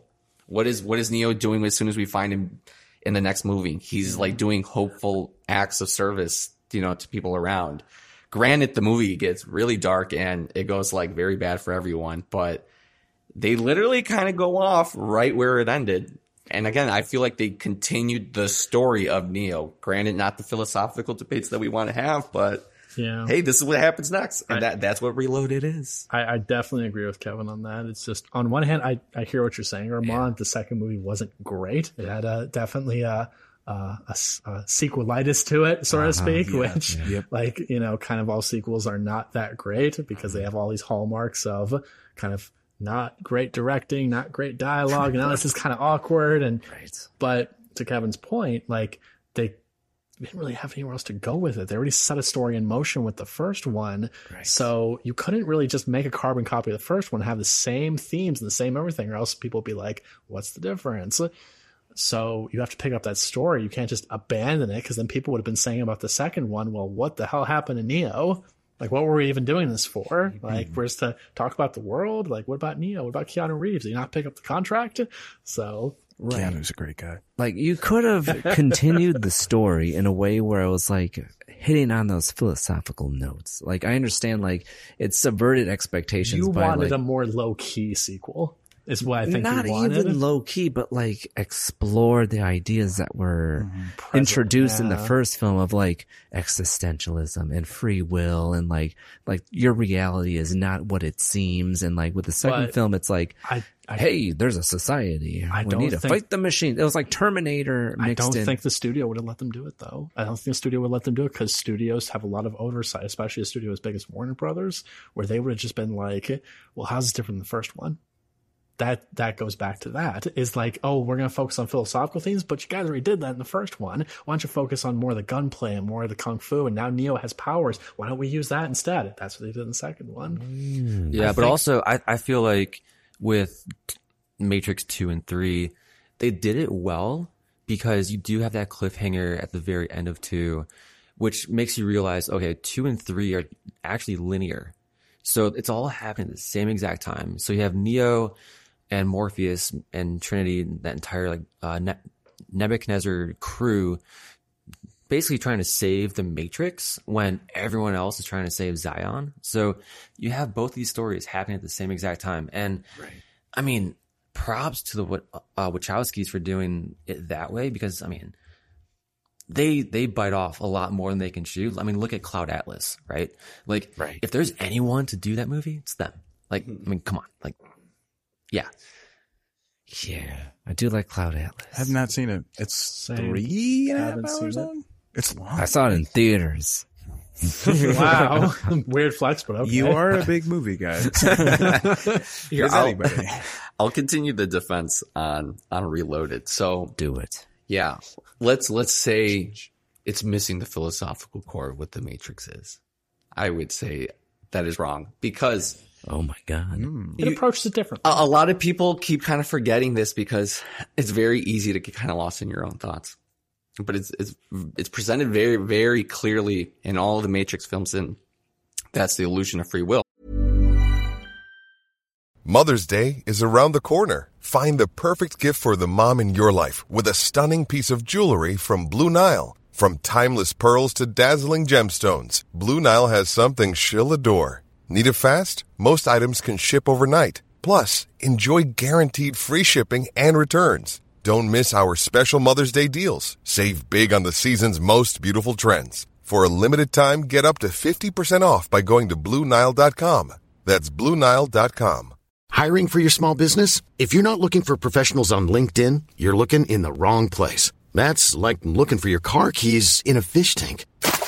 LinkedIn helps you hire professionals you can't find anywhere else, even those who aren't actively searching for a new job but might be open to the perfect role. In a given month, over 70% of LinkedIn users don't even visit other leading job sites. So start looking in the right place. With LinkedIn, you can hire professionals like a professional. Post your free job on linkedin.com slash people today.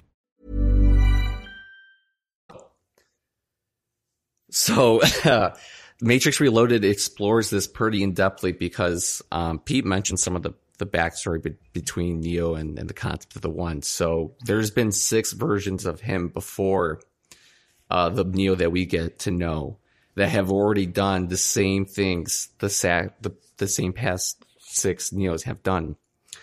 So Neo in Matrix Reloaded is given um, a binary choice, one and a zero, of whether or not to go back into the um, main program of the Matrix and insert his prime code to reset the Matrix, or he can go to another door and go out and save Trinity because at the same time she's getting attacked by an agent, she's falling off a window, she's going to die.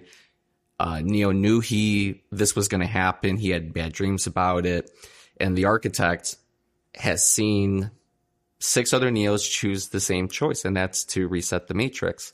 Well, Neo here basically is is thinking to himself, and it's it's cool because you see the screen showing like the different Neos freaking out at the architect. I like the one where he's like flicking him off. He's like, "Fuck you!"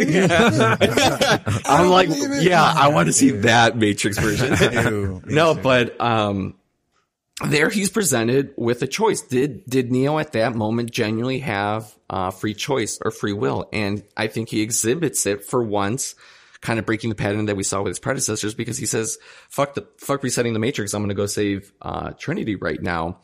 And that question keeps coming up and it's keep it's presented to the characters many times and the the thing that they're trying to kind of nail down is that even though you're presented a choice even though there's an alternative you already know in your core what choice you're going to make so there's your philosophical debate of whether or not neo had the free will the moment he met Trinity, he knew he was always going to do something for her and like protect her, right? But he also loved humanity. We saw him rescuing minds in the beginning of the film. And now he's given that choice. Do you care about humanity more? Do you care humanity over Trinity? And for the first time in six cycles, he chose the person that he loved. And that's the thing that the, the machines are always like, oh, well, why do these two people love each other so much? so there is a philosophical core to the movie still, but from a film uh, viewer's perspective too, again, the action was unparalleled. It was winning awards left and right for its special effects. The highway scene is iconic. Right. The staircase uh, staircase scene is iconic. I think it does both things well. It continues the conundrum of free will while still pushing forward what we expected out of an action film. Yep. Right. And I do have to say, speaking of the special effects and the fight choreography, Kevin, you probably know this, but everyone else, that that fight scene at the highway, um, I thought it was CGI. They built that highway. Yeah, they built about seven and a half miles of highway just for that. Yep. That's insane. Out, out- out- what was it? Yes. Out in the Arizona desert or something like that? Yeah. Yeah, damn. They It- got the money. That that WB money. Yeah, it. I, I'm glad we bring up this topic because it was something I definitely want to talk about from the first film. But obviously, the second film, the first film, are so close together in production. But I really wish more modern productions would take a look at The Matrix and see just how amazing it looks for its time because they pulled off spectacularly the appropriate amount of blending CGI with real effects. You can have some amazing effects that look way ahead of their time if you just use CGI only where you absolutely have to. Mm-hmm. If you can make it real action, make it look good, and put in that CGI only where you need to, you get something that looks way ahead of its time and you can't really tell the difference. Like you just said, Armand, you you thought CGI, you thought the highway scene was CGI. Nope. Most of it was, in fact, shot real time, probably sprinkled with some CGI where they needed to and some really cool editing. So it's like if more directors today could take that direction, uh, we get a lot higher quality production value. They take the lazy way out. Like, uh, all CGI. Yeah, They take them. They take the Marvel Cinematic user, the uh, Marvel Cinematic Universe way out. They really CGI. do. Because like if you look at the Wachowskis' later cinema, uh, later filmography with Jupiter Ascending, that's like almost all CGI, and it looks like complete garbage. Yeah. it looks like complete dog shit. But then you look at Interstellar, and Interstellar is a mix of CGI and actual practical effects. When they're Yes. in the cockpit, when they're in close up, those are all practical effects. But of course, things like looking outside the window or so forth, big shots or stuff like that. and Like, looking You tell outside the they window, didn't go into space to shoot they didn't go into Oh space, but they almost did because like they use reverse project. They use a reverse projection to show the the scenes in space. They show the black hole like in real time, so it's like in camera, but like it's still being like Yeah, yeah, lit yeah, yeah. from an out, outside source. Like that's how you do it. Yes. Oh my god. Yes, that is very cool. Yes. I will also say on the topic of CGI and on the topic of the third movie, I'm gonna give it to the machines because the watching the You damn traitor. what are the I wish Sentinels? Sentinels, Sentinels. thank you. Yeah, uh, I love watching the Sentinels just kind of converge and like come into one as like they're all kind of digging and fighting and the giant machines. It shows how hopeless it is. Yes, I was like, oh, the despair. Like you can't box a sentinel. So if one lands in front of you, what do you do? You just like they're so big. They're I so mean, versatile. I feel like I'm just Yeah. gonna like kneel and let whatever happened happen to me. Yeah, yeah, yeah. They're they're essentially industry versus a human body, like an Mm-hmm. industrial machine that can manipulate thousands of pounds of pressure in an instant. Mm-hmm. Yeah. yeah. It's Yeah, like, a like- person versus a forklift, essentially. Like who's gonna win? The forklift. It's Exactly. It's crazy how fast that you know that, like how fast that is. It just doesn't care. Next thing you know, Yeah. your hands like flattened. But you know, Exactly. Yeah. Exactly. So we talked about how Re- Reloaded and Revolutions are pretty much one giant movie. So Kevin, I need you to summarize moving forward, revolutions. Yeah, so it's basically um, Matrix Rise of Skywalker. It's a good way to put it. Yeah, I Yeah, mean they kind of end the same. no, uh, so Ma- Matrix Resur no, not Resurrection. Re, uh, revolutions. Revolutions. Revolutions. Yeah, There we go. here I'm saying I'm a Matrix lore master, but their names are deathly confusing. It's a whole bunch of R's. Yeah. I wonder so the third movie is like the most dire of things have happened. Like humanity's back is against the wall. The chances of like things panning out are not very high. Um, Agent Smith is now like among humans, which is pretty crazy because now he's both in the Matrix and in the real world. So what is he going to do? And, um, Neo is trapped in limbo, which is nuts. And it's like from a movie viewing perspective, it puts you in a state of anxiety for like the first half of the film. But basically they do their best to have an all out CGI battle at the end of good versus the evil. And there's a few storytelling cop outs that happen towards the end, but overall it brings the conclusion of Neo's journey of saving Trinity and humanity somehow at the same time. Um, and I will say out of all of the Matrix films, it's my guilty pleasure because of the nonstop violence. Again, I grew up watching these films as a kid. So like these were the things that attracted me at the time. The reason I enjoy the Matrix films now is because I'm enjoying both facets. Like I appreciate again the philosophical edge and just the dumb mm-hmm. violence, which is very, very fun in the third movie. And speaking of the dumb violence, like when I was watching it, so like for this podcast, you know, I saw The Matrix way back when, but I never saw two and three. So like for this podcast, I watched two and three for the first time. That must have been really fun. And I was blown away. It's cool. Yeah. Maybe fun for a sadist. Because it turns into like a whole different experience. Exactly. And mm-hmm. that's why I was like, oh my God, they continued the story in this way. Like, what the Yeah. fuck? Cause like with Revolutions, like Reloaded is definitely better than Revolutions, but like, oh my God, like Revolutions, I would say 70% of the movie is just mech warriors fi- firing their guns. Yeah. It's just boom, boom, boom, boom. And I was like, is there a story? Like, wh- what's happening with this movie? And again, I, I feel like the writers again kind of wrote themselves into this conundrum where they're like, well, what, how do we depict the final battle between machines and humans? It's like, Guns. it's gonna be a CGI fest. Big robots. Things are gonna, things are gonna explode. People are gonna die. Um, Right. but I think the way the Matrix does it was interesting because we do kind of see how humanity has adapted to fighting those things. Like I just joked earlier, what do you do? Do you box a sentinel if it lands in front of you? Um, they did a really cool way of showing what infantry combat looked like. So they would have the kid, that guy I mentioned earlier before, run out with ammo crates in a barrel and two guys would escort him with like laser sentinel beams from like Halo. And at any moment, these things would drop in front of them. And these guys had massive balls. They would just like go and start shooting back at the, at the machines. You know, they didn't care if they were going to die in like an instant. And what, what they do really well, I guess is kind of shown in like other war movies is how quickly like someone can get snuffed out.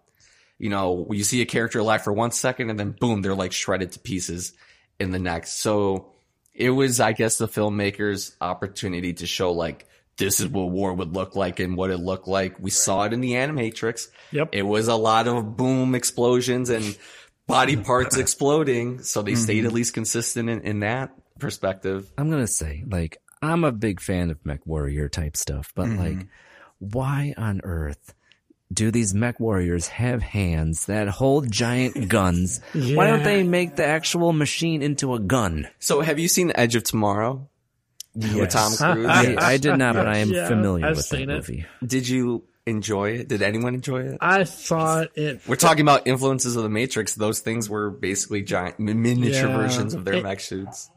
I mean, But like, are all mechs derived from the Matrix? I would, I would argue Definitely not. not. No, because isn't the Matrix also heavily influenced uh, influenced by like um, Neon Genesis and uh, Akira?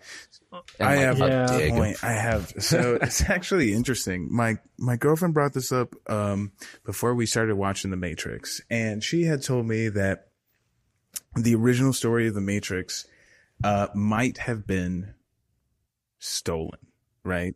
And it's the idea that um, in the '80s, uh, there was a in 83 there was a woman it was a black woman by the name of Sophia Stewart who wrote for a science fiction competition and a newspaper ad, right? And now artwork gets stolen, has gotten stolen all the time. Ideas get stolen all the time. So apparently this woman, uh, she had written both the, the Terminator as the prequel to the Matrix. That, that's was like her original thoughts. Apparently she included sketches as well. Right. Um, now the biggest issue is that she doesn't have the original work Right. to, in which she had like turned in. So that is tough. Um, I will say, like I said, you know, work gets stolen all the time, but it is kind of interesting because like I feel like if, um, you know, from the Terminator movies I've seen, especially when I think of like the scenes of like one and two, and when you see the machines like kind of uh rise up right you you can't help but to think like the natural um the natural kind of if you were okay i guess i'm kind of making this up but if you were a sentient robot life form and your intention was to wipe out the human race then you might as well create robot foot soldiers of yourselves to wipe everybody else out. Hence the Terminator. There was also a lot of, it was very dark. I mean, that was because of the nukes that they had gone off that wiped a whole bunch of people out. Um, but yeah, you know, there was, it's kind of also interesting too, because the first one, you know, how we talked about how the first one felt like it could, um, feel like its own movie and kind of going on how the second and third one was like, uh, yeah, this is all happening at the same time. You know, it's kind of like, like, well, shit, maybe like they had this idea from the woman about the first one, and then the second one and third one. Oh man, I, I'm uh, I'm going ahead because there's another theme about the fourth one. Do it. We're adding to the bag. For Yeah, the yeah. I, I think we can start opening the bag a little bit. Let's just go for it. Let's like peek into it. Let's Yeah, do yeah, it. yeah. pure waterfall. Let's do it. Okay, so I would actually say that the fourth one is disappointing in the aspect that it is pro Agent Smith and pro capitalism.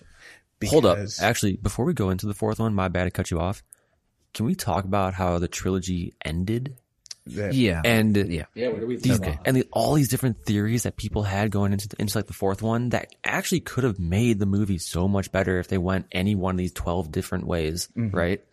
Yeah, because I think that's about what we're pretty much going to get into. Because I feel like getting into how the fourth one could have been better is you're going into a lot of what the themes that the Matrix, uh, the Matrix franchise stands for. Right. Right. But yeah, so I do agree with you, Diego. Yeah, I I would say the. Oh man, to I would say the third one just kind of wraps up with him dying. It's over. It's A lot happens. And the, A and the, lot ch- the happens. chat's just GG's like, you know, GG, every, all the. GG, yeah, Right, all bye. the GG's coming in. left chat, left chat, left chat. TTYL. left matrix, left matrix. You know. Oh man, but yeah, I think that's pretty much what happened. Yeah, okay. So like the ending of like Revolution. So like you have so we meet the architect and reloaded and it's Yeah. like, oh I am yeah, I made the Matrix and blah blah blah. And then with the third movie, we have the embodiment of the Matrix as like this humanoid giant face. And I'm like and, and Neo's like fighting it like, no, I'm gonna beat you. I'm like, what, the fuck? What was that Yeah, communicated so- as the embodiment of the Matrix? He he's supposed to be the physical representation of the machines. The Matrix itself is just a bunch of servers. Yeah, I was gonna say, like Yeah, the that- Matrix is a bunch of still just servers. like a very boring depiction. I of the always cool thought there. like the, the mm-hmm. big face assembled of nano Yeah, the- machines was like the the, the big leader or the was architect. like, "This is how you humans communicate." So I've assembled myself as a fucking swarm of robots. Mm-hmm.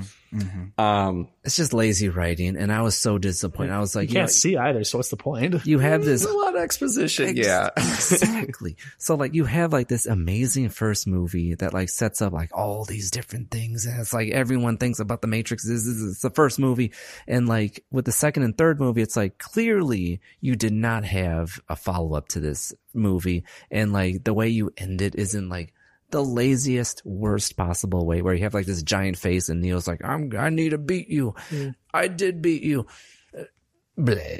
And then that's how the movie ends and I'm like Oh my god. You don't have the protagonist flying away into a rainbow? The the part where where he did say he where he was like I want to make a deal and he was like I'm listening and then it cuts away and they're it's like back to the battle scene. I was like, well, I now that's why there's a fourth one. They like set it up for this cliffhanger, you know. So- Yeah, I, I always go again like, oh, you're not gonna follow my was it suspend my disbelief here for a moment because say there's these super powerful computers, would they not have run so many scenarios where they've come to the conclusion that like, oh, we need to make a deal with this dude so that when he goes in and fights this uh, virus that's infecting our computer, they'll just like cancel each other out. Because from a storytelling perspective, that's what happens is basically the story starts wrapping up all of the threads. Neo has his face off with Agent Smith, who, just to put it some context, the guy is basically a virus in the Matrix. That's the best way to understand his character. Yep. And the best way to understand what he's doing in all of those scenes where you see he's multiplying, he's infecting other programs and they're assimilating as, as him. So he's just a virus spreading throughout the Matrix. Basically, the gist of the story is that Neo and Agent Smith share a connection together so that if Neo dies, that means Agent Smith would also die. They they must coexist or not exist. So Neo giving himself up was the only opportunity for Agent Smith to insert his code into Neo, and they basically self destruct. It was an act of self sacrifice. Mm-hmm. I'm just confused as to how the giant, you know, mech god face didn't mm-hmm. like already have this understanding of Yeah. this is what we need to do. Like we need to get them together and connect. Mm-hmm. I, yeah, I feel I feel like to your point, there could have been there could have been more a better build up, a better like a better finale than just a final fist fight between Neo and what has essentially become a rogue AI. Mm-hmm. Um, you know, for the Matrix to be like, oh, we need to send this rogue human in who's a kind of like godly human to knock out this virus. Like, haven't you all heard of Webroot or something? And they have their they have their final philosophical debate. Once Agent Smith's whipped Neo's ass and he's like dying in the crater, Neo just keeps getting up and he's like, "Why? Why do you keep getting up?" And again, they bring up uh, the choice of free will or the concept of it, and he says, "Because I choose to, because I want to." And it's like, oh, Yeah. what? What? The Matrix makes sense now. Like, I really it's his choice. It's it's a it's a it's a very very subpar finale to a Mm-hmm. subpar end of the trilogy. Yeah, I mean, it fizzles it fizzles out at the end for sure. Yeah. I mean, it's cute. Get a nice little girl who stares at a rainbow, and everyone's happy. Yeah, but I, I feel like they went the easy way out, you know, just to make sure it's like, oh, we have a happy ending. It's all smooth in the end. You want everyone to die? I wanted everyone to die. No, I'm joking. So, um, Everyone did die I mean, inside. yeah. lot. I mean, everybody in Nebuchadnezzar died. Yeah. Well, crew got killed. there, there was a lot of death. I died watching it. we all did. But even even like at the very end of the third, I, like there's so many questions that are like unanswered. Like, okay, Neo dies. What's next? We have the architect How can I turn meeting with the movie off? Oracle at the very end. Remember that? Yeah. Very small scene. Like we have the architect, we have the Oracle, and we have Santi. Why is Santi so Thank you. special? So Because th- the script said so. Right, exactly. so, and something kind of stuck with me. And when Armand was first asking, like, hey, do you want to do like a Matrix podcast? I'm like, yeah, let's do it. So I was thinking, okay, Matrix 4 is coming out. How did the, the third one end? Most people hate the third, it sounds like. Yep. I find everything entertaining. Except Kevin. So, so, um, I was thinking, okay, the very end of the third movie, we have only three major characters in the Matrix. At, well, four technically. We have the architect, we have the Oracle, Santi, and the cat. So that's what about Trinity? Everyone's gone in the actual Matrix, like in itself as it's rebooting, Okay. except for those four four beings. And I'm thinking, okay, why is Santi here? And personally, my own theory was, is the Oracle grooming Santi to be the next architect? Because we see that Santi was actually creating the sky as a thank you for Neo. Oh my god. And she was actually creating that major part of the matrix that they were experiencing. So I was hmm. thinking, okay, what if, because the, these are all machines basically that were like, we needed Neo to beat Smith. Mm-hmm. Neo is now with the machines. What if Santi is the new architect and she basically resurrects Neo into this limbo state, into her new matrix? But then I was thinking, okay, what if Neo starts to question his new environment? He's like, wait a minute, I'm starting to remember things, blah, blah, blah, which we see in the fourth. And we get this whole inception like thing where when you start going off script in Inception, mm-hmm. everything goes to shit. All these like NPCs basically around mm-hmm. you are like, wait, you're not part of the dream. Yeah. And then everything just goes to shit. So I was like, that would be a dope concept for Matrix 4 Right. because we see a grown up Santi in the trailer. And I'm just like, yes. And that's what I was hoping. You was knew gonna- that was Santi? Hell yeah. I didn't know that was Santi. You know why? I knew it was Santi when she said on screen in the fourth film, I'm Santi. So- and I'm like, oh my God. I know who that is. yeah, yeah. So, so if you if you go back to all the different um, interactions with like the Oracle in all three movies, there is that Alice in Wonderland like theme that she throws in here and there, and then you have Santi with an Alice in Wonderland in the trailer. So you tie both together, Oracle and Santi. This is in the future. Santi's older now, and that's just where my my mind was going. I'm I'm gonna make the defense for her character here because I heard some slander earlier, uh, especially because we see her introduction in the film when she's um, in limbo with uh, Neo. So she's interesting because she's a program within the Matrix, and so her her parents. And in the context of the lore of the Matrix, um, every program is supposed to have a purpose. If they don't have a purpose, that's when the agents go in and exterminate them. Agents aren't bad. People don't understand this. They're like uh, white blood cells. They remove things that aren't supposed to be in the system. Yeah. They're like your Norton antivirus or NordVPN, whatever you want to believe it. Uh, you know, the equivalent would be basically they're there to protect the computer, the, the matrix. So, um, her parents both have their purposes, programs. We find out what her parents, her father's purposes is in the fourth one. But what's unique about her, is she was a program that was built, she was born without purpose.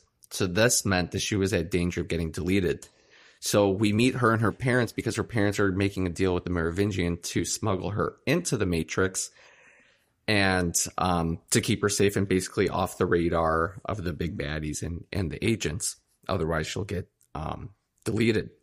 The reason that little tidbit or, or background story and, and why the filmmakers really show it, it's important because if if we're going to start leaning into the fourth one, and, and what you end up seeing in the fourth one is um, programs and humans actually collaborating together, and the discussion that Neo has with her father, and Neo's basically trying to figure out like why he's going through all these great lengths to protect his daughter, this and that.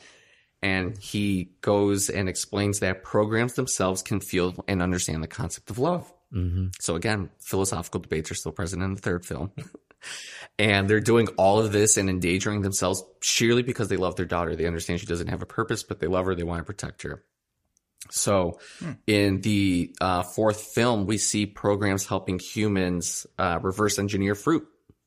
And they have finally the option, the choice. We're again talking about free will here. Programs are now being presented with the ability to choose who they wish to align themselves with or or work with or communicate with and and um, they start using those cool like mini beads uh, to form bodies and stuff and they're working with humans so Sati is really our segue to understanding the plight of the programs because you have to understand they themselves are are oppressed by the machines themselves.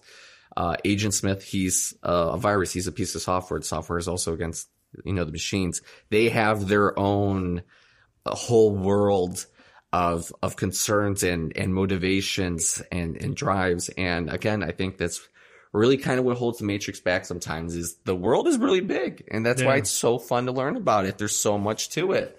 But when you try to put it in an hour and 45 minutes or two hours, it's, it's not going to come out as clean as you want it to be. But, you know, hopefully a great filmmaker and, and writers team up in the future because I, I know the story is very open ended right now. uh, for interpretation. It'd be really, really cool if we brought it back down to scale.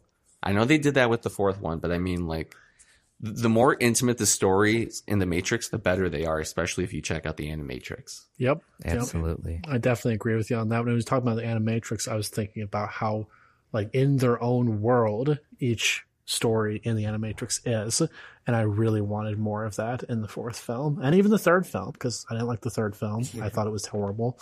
um, but there were a lot of parts in the third film. And I, unfortunately, as I watched the fourth film over, you know, the holidays, I just felt the same thing I felt for the third film was just like, man, I just want to be watching the first film. This is horrible. Mm-hmm. Right. because they could have done so much with this or this, or they could have a smaller story on this specific piece. Like you're mentioning the separate programs that ally themselves with the humans.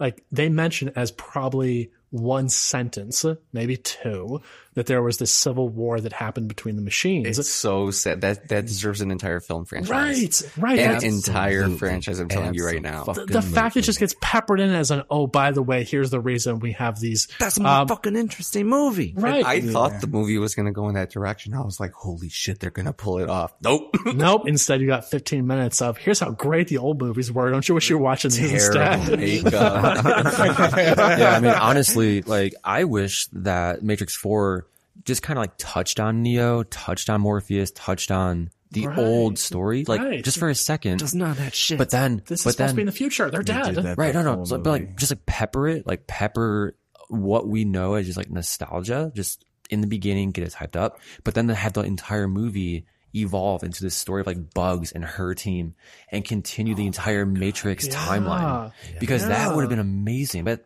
they're like, you know what? We're gonna give you two and a half hours of pure nostalgia and have nothing with it. like that's it. like i know we're going to get into it but to your point like pete i really really wish they had kept neo morpheus trinity all the original people that i'm dead basically a we're the new troops and we're now immortalizing the mm. troops of the 50s and 60s they're dead. They're gone. This is not their war anymore. This is our definitely, war. definitely. yeah we're- and that's yeah. and that's what I thought it was going to go into in the first 90 seconds of the movie because you hear Bugs and you hear her crew say, "Wait, this is old code, but it's familiar." yes. for the first 10 And then- minutes i had some hope. Exactly, exactly. Mm-hmm. and you hear someone I, I forget their names just because I really wasn't paying attention to their names because the movie sucked. but at the same time, I'm thinking, okay, and and like one guy's like, why is there a loop of old code? His name's Sequoia because his dad likes sequoia trees. So yeah, Oh, yeah. So I'm thinking, I'm thinking, okay, this is gonna be cool. Like they're just gonna pepper it in, like what we know the Matrix to be, and then create this new umbrella of Matrix lore. But they're just like, we're just lazy. Yeah, and like like I was saying at the very beginning of the podcast, was just that is my entire feelings about Matrix Four, which I know we'll get into, mm-hmm. is just lazy, absolutely lazy. Is everything about the fourth film felt lazy? There's so much they could have done where it just felt like they just here you go, remember this? I okay, so I'm gonna kind of continue my point from earlier because I I would say I just think it's funny that um the Matrix kind of fell prey to the one thing that it was kind of referencing itself towards and like the I don't know uh I I know I talked about kind of a, a theme of like how Agent Smith and the Matrix and um taking the blue pill is like kind of part of uh how do I say is um I'm sorry, I'm trying to hold on to these. I'm trying to like bring back this thought. I would say the thing with the blue pill is that the you know, it's That the, you're a the liberal? fourth one. No, the fourth. the fourth. He took the blue pill. so, so I would say the thing about the fourth one is that it falls victim to like the nostalgia to capitalism to trying to make money off of um you know just regurgitating what we already know you know even with bringing back Keanu Reeves you guys could have at least fucking said that like oh with the Matrix reboot like yeah there's the the one has a new look but I mean, there's also the theme of the one always resurrecting. So they could have, they could have just made it like at least the, the nostalgia factor, the fact that it's still cyclical. I mean, it's still technically mm-hmm. still cyclical, but I could have done with, I need a team to to go in there and potentially do a suicide mission. I didn't need to see the whole team step up forward because I was like, that was very cliche. I just felt like the the the very much cliche of everything was. It felt like it was just like going against everything that the first one had going against and had Exactly. had going on, and it felt like it just this weird cash grab. And I understand that maybe the point that they were trying to say that Trinity can't be there without Neo. Um, I know that actually has a couple of trans, um, uh, couple of trans community connotations as well. Right. Um, but I would also say like, I, I guess they were saying like without Neo and Agent Smith, they're saying there can also like, there also has to be a Trinity, hence her name, Trinity. Hence those three people have to ever be present. But it was just the fourth one. Just yeah, it was weird because I felt like it just suffered to what it was trying to fight against, and that was kind of lame. and, and it, it mocks it too. It Mhm. mocks it 'Cause in the beginning of the movie, it talks about how Warner Brothers is asking for this, and it's like you literally are doing what you're mocking. Yeah, I You- think if people kind of look into the history of the development into the Matrix 4 and the mindset of Lana Wachowski, a lot of the things that you see in the film or like things that transpire start to make a lot more sense, especially in the story beats. Like, um, for example, very tragically, I know she experienced death in her family. I think it was like her father. And in an interview, she touches up, up upon how she was using this as an opportunity to basically revive the memory of her father because she's reviving these characters. It was a way of her feeling a sense of like safety and happiness going back to something familiar to her and pretty much like anyone's desire to, you know, be with their parent or a lost loved one again. Mm-hmm. And she was using the, this opportunity, reviving the characters as her outlet for her internal grief. So I kind of take a step back. I'm like, okay, that makes a lot more sense. But the, the movie itself has good bones. Like there are good things in there that just aren't executed well. Yeah. So like I thought Jessica Henwick was amazing because I love her as Colleen Wing in Iron Fist.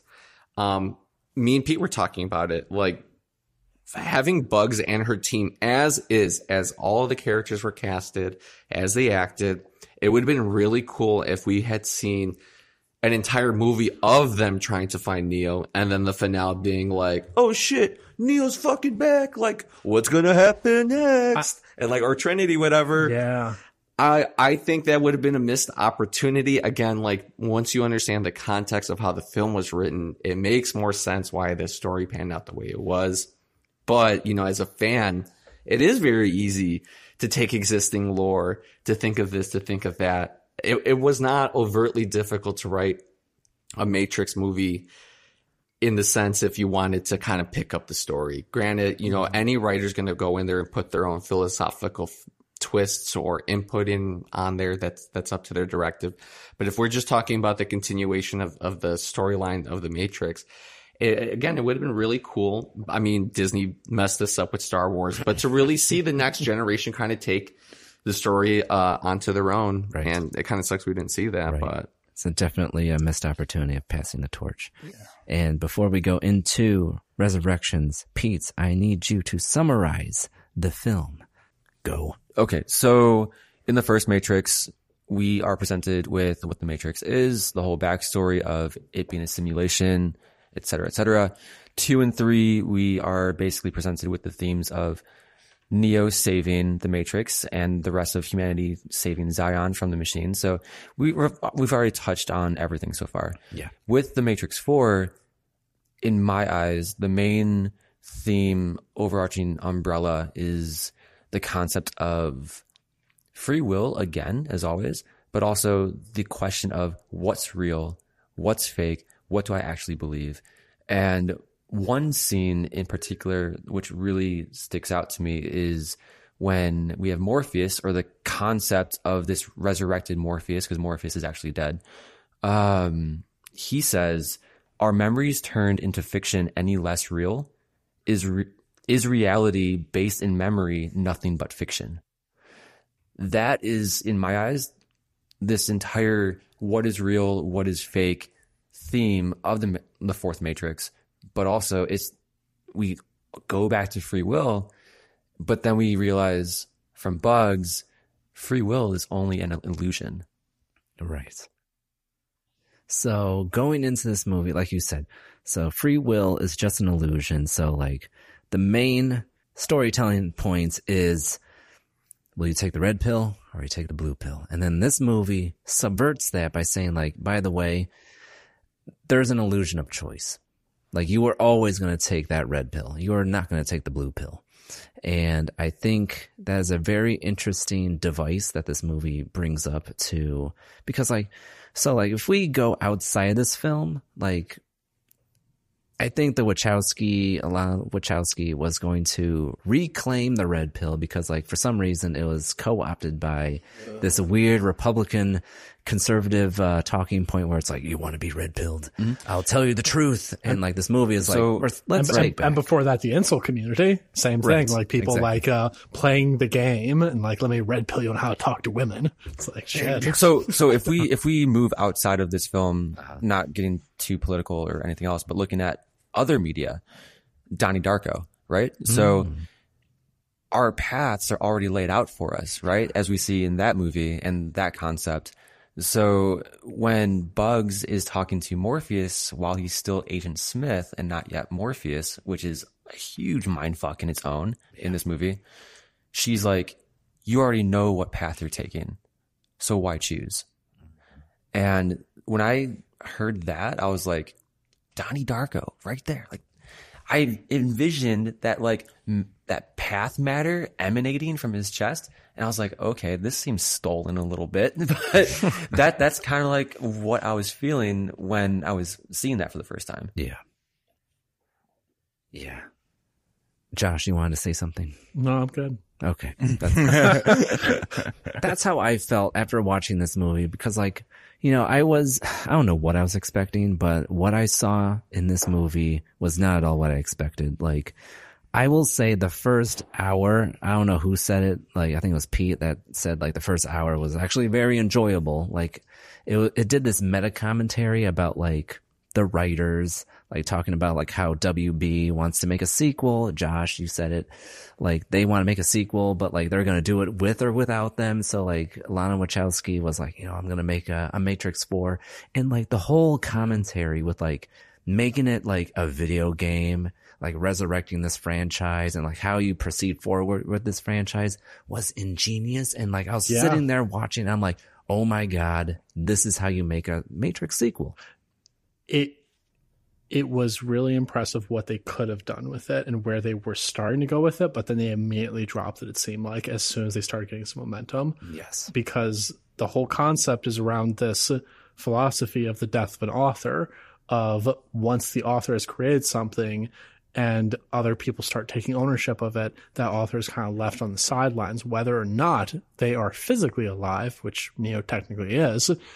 But in that very overt way of death of the author, as it's called, mm-hmm. he's standing there on the sidelines, literally, while his game, quote unquote, is being co-opted by the entire creative team of this company and his input's not being asked for. He's not being involved. It's, it's very, it's a really awesome metaphor they're trying to pull off, but they play with it for what feels like only 15 minutes of the movie. And then that's it. Oh, we're done with this. Like, well, wait a minute. There's more here you could do with this. Mm-hmm. But instead, it kind of cannonballs into this whole like well he actually is the one and let's bring him back and let's let's rescue him and and oh what i thought was just a game and it's just callback upon callback is what the movie ends up devolving into is what i feel like after that initial like Right. What seems like a really good uh playground of philosophy and like death of the author Yeah. Like you had this really interesting concept of like almost rebooting the franchise in this very interesting way,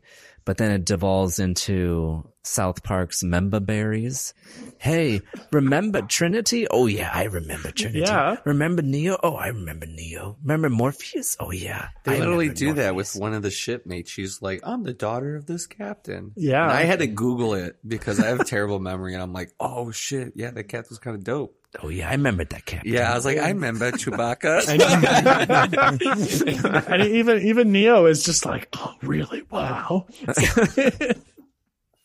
And Yeah. it it unfortunately, as much as I love Keanu Reeves, like this was not his movie at all. Like it should not have been his movie. They tr- it seemed like um it was was Lana that tr- that was the uh, director because I know the other Wachowski wasn't involved. And this was just she's one. out. Yeah. Good for Uh, her. right? Yeah. Um, I feel like Lana didn't quite realize that like Keanu's role as Neo was pretty much done. Him playing old Neo, like, Keanu Reeves, I love him, but he doesn't have a massive range. Like as an actor, he doesn't have a massive range. So to bring him back to play a character who's now 20 plus years older, it just was not a fit. Instead, it like you tried forcing this actor into a role that they really were not going to be able to play very well mm-hmm. in a script that didn't seem like it knew what it wanted to do. And it just it felt lazy. It felt lazy. Yeah. So something that Kevin and I have talked about a few times when the movie first came out was, and even like leading up to it, there was a lack of rehearsal. Like they, Really? yeah. So they went in not know that. and they spitballed performances and there wasn't full rehearsals to get things down. Why? And because it was like, hey, we've done this three times. We're on autopilot. And you can tell Keanu was on autopilot for a good portion of this movie, right? Whoa. yeah, I, it's kind of it's funny because Neo sounded and looked tired. Like it almost seemed like, why am I being waking up again? You know, and uh, I actually also wanted to add on to the idea of the death of the artist that you were talking about. Um, Yeah. just because it's so literal to that um for those who do transition that um when they when they when those who are part of the trans community see themselves as a a new person they go by a new name and they usually their old name is referred to as their dead name so it's kind of fascinating to definitely see that resurrection of you know um, knowing the Wachowskis have both transitioned. So it's like, you know, um, we were hinting at some like trans themes within this series, and I definitely think that is a part of it as well. Right. And and I do think like it's important to recognize that like ultimately obviously I'm out of my depth here when it comes to like trans rights and things like that. But the director who took Matrix Resurrections is a different director than the one who did it. In the hmm. fact that not just in the fact that they transition the fact that they are now differently named differently identifying different gender living that new life and embracing who they really are but also the fact that it's been 20 years. Why did you decide to pick up this series 20 years later? Mm-hmm. And that's where again we're going to come back to multiple times because that's the thesis i stick to is laziness is just you didn't have to pick this up. You could have allowed a different director to do it. You could have allowed a different story to be told. You could have literally allowed this to go a different path. You know, It's been nearly 20 years, 18 years, I guess, since the last uh, Matrix movie. Right. And like, it has nothing new to say. Like, Exactly, You have other yes. franchises like Blade Runner that picks up the story, what, like 20 or 30 years later. but that was a different director. Ridley Yes. Scott didn't lean around the corner and say, "Hey, I would have done this with Deckard." Like, even, even yo yo even Ghostbusters. Right. Yeah, yeah, Ghostbusters. It, it evolved. Fuck. And even the new Scream movie has like a completely different director. or, and or they the new pick Star up the torch well. the new Yes. Star Wars. Like, like, like. Don't get me wrong. Not all the new Star Wars movies are that great. I'm a huge critic of Rise of Skywalker, the new trilogy, and Mm-hmm. what um you know JJ did with that. But Rogue One, Rian for- Johnson. Rian, Rian Johnson. Johnson. Fair enough. Um, But he did something new with the franchise. But go on, go on. Rogue One was amazing. Mm-hmm. Solo was pretty damn good. Again, different directors. Like, why did why did the Wachowskis not allow or why did Warner Brothers even not allow or not insist, hey, look, it's been 20 years. You're a completely different person. Keanu's a completely different person. We're all older. Right. Let's let somebody else own this and submit their own proposals. If we're going to reboot the series, let's not do a tack on sequel. Let's do an actual, like, something fresh and new in the same universe. It was clear that I mean, I'm not Lana.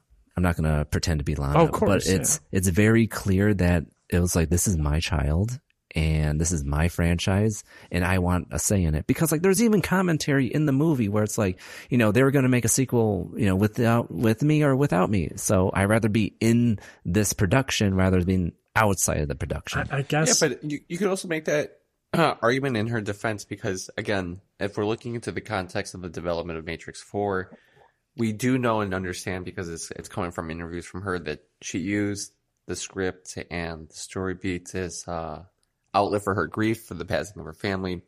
But if if you're a studio exec and you're trying to assign talent to this project, what, what's one expectation that we can expect from the internet is that they're going to want the original people associated with the project to continue their vision. Like, how many people would have wanted or want Denis Villeneuve to make Dune Part Two?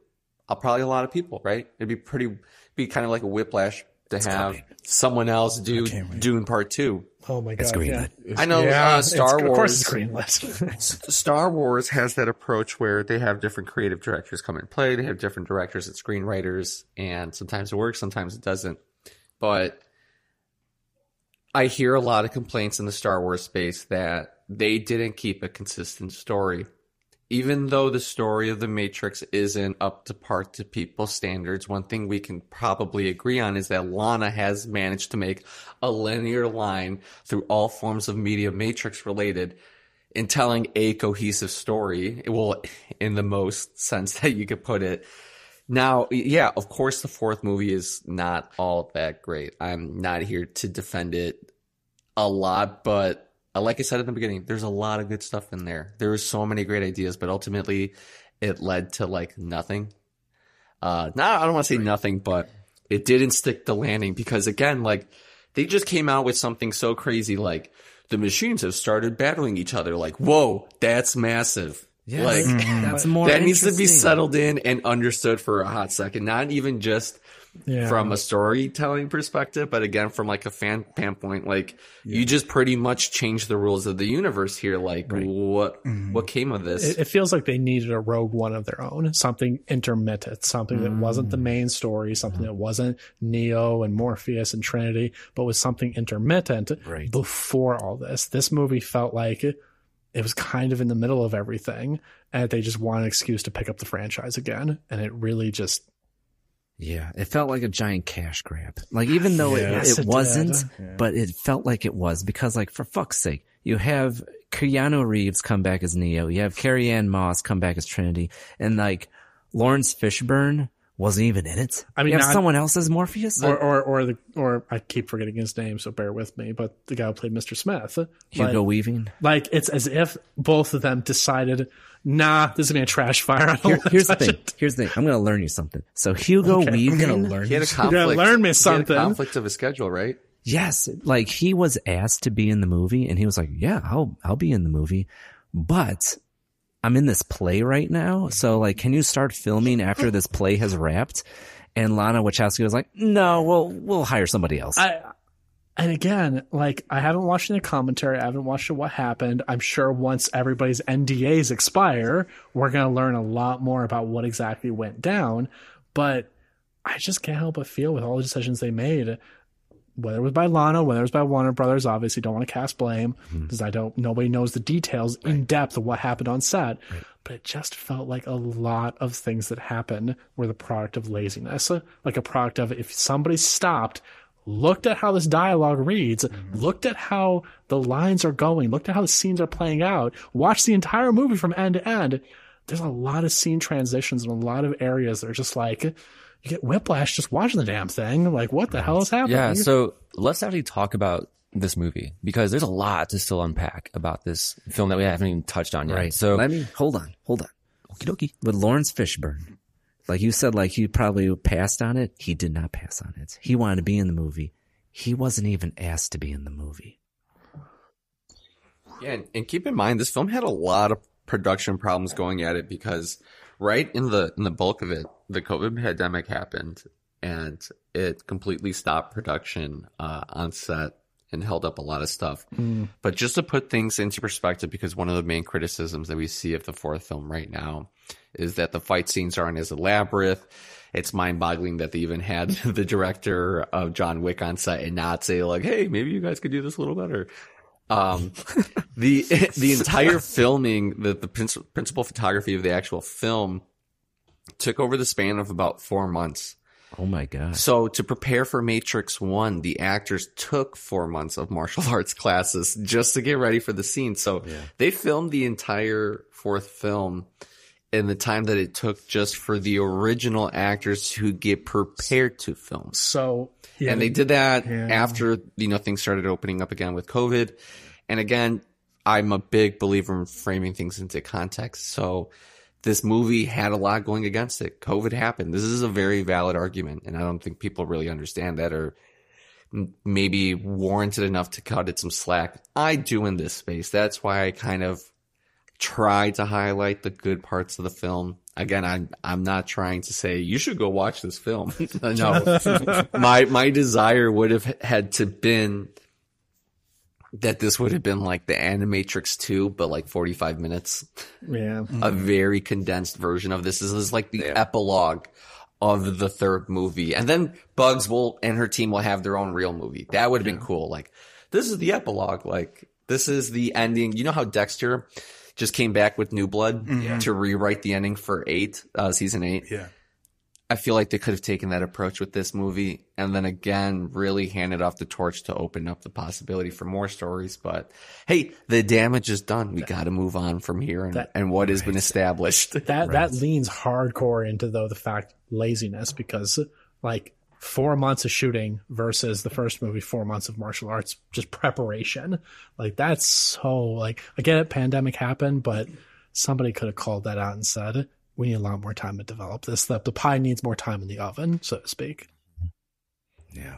Yeah, I also wonder about like uh, Warner Brothers being like, push this out on this date, and there's no flexibility. Probably. Yeah, I'm Sure, curious what yeah. other movies were slated and what were like. I wish I paid attention to what was coming out at the time and what was the climate of like just movie theaters and whatnot. Um, but I think it was because, um, I, I, if I'm correct, I think Shang Chi came out at the same time, and I think they were Not like, beating Marvel. yeah, they were like, yeah, we're not going to beat Marvel. So Right. but I think I wonder if that's uh, the kind of the pressure a lot of other studio, like kind of maybe that's why the this movie was so nostalgic. I mean, actually, that's exactly why. I mean, it was suffered the same thing with Star Wars, right? Like, I guess uh, uh, Disney was kind of like, well, I guess we just kind of have to make it like a little bit of a cash grab, you know, kind of make it memorable and whatnot. But like, I mean, it's kind of like the fine line between like, I mean, why do movies get made?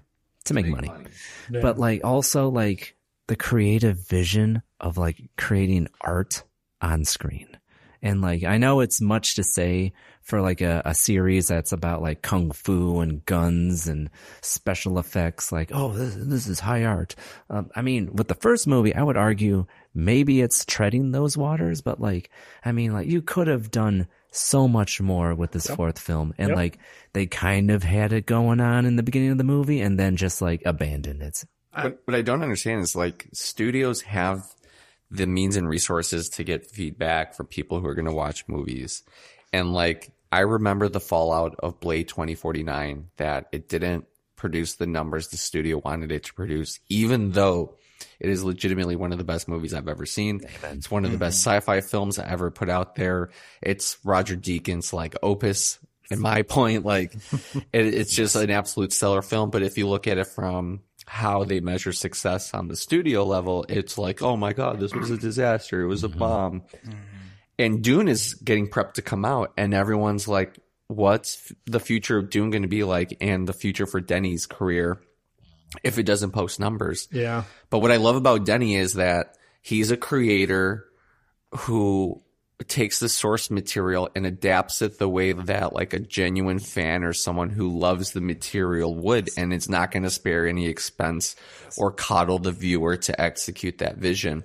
So when we see like Star Wars, Ghostbusters, literally anything from your childhood rebooted, yeah, they'll get like a big name to come and do it, like J.J. Abrams. You know, I like the guy, I like him, but you really need someone like Denny who's going to be like very uncompromising to the vision of the work that they're adapting. And like we saw yeah. what good adaptations look through five seasons of Game of Thrones. Yeah. I, mm-hmm. So we, we, we, if, if the next Matrix films come, comes out, it really needs to be someone uncompromising in vision like Denny, who's like, right. this is the movie that every Matrix person has ever wanted. And it's just going to be like a ton of guns and kung fu. Cause yeah. you need an artist and you need someone with a vision and ha- that has the balls to do something new.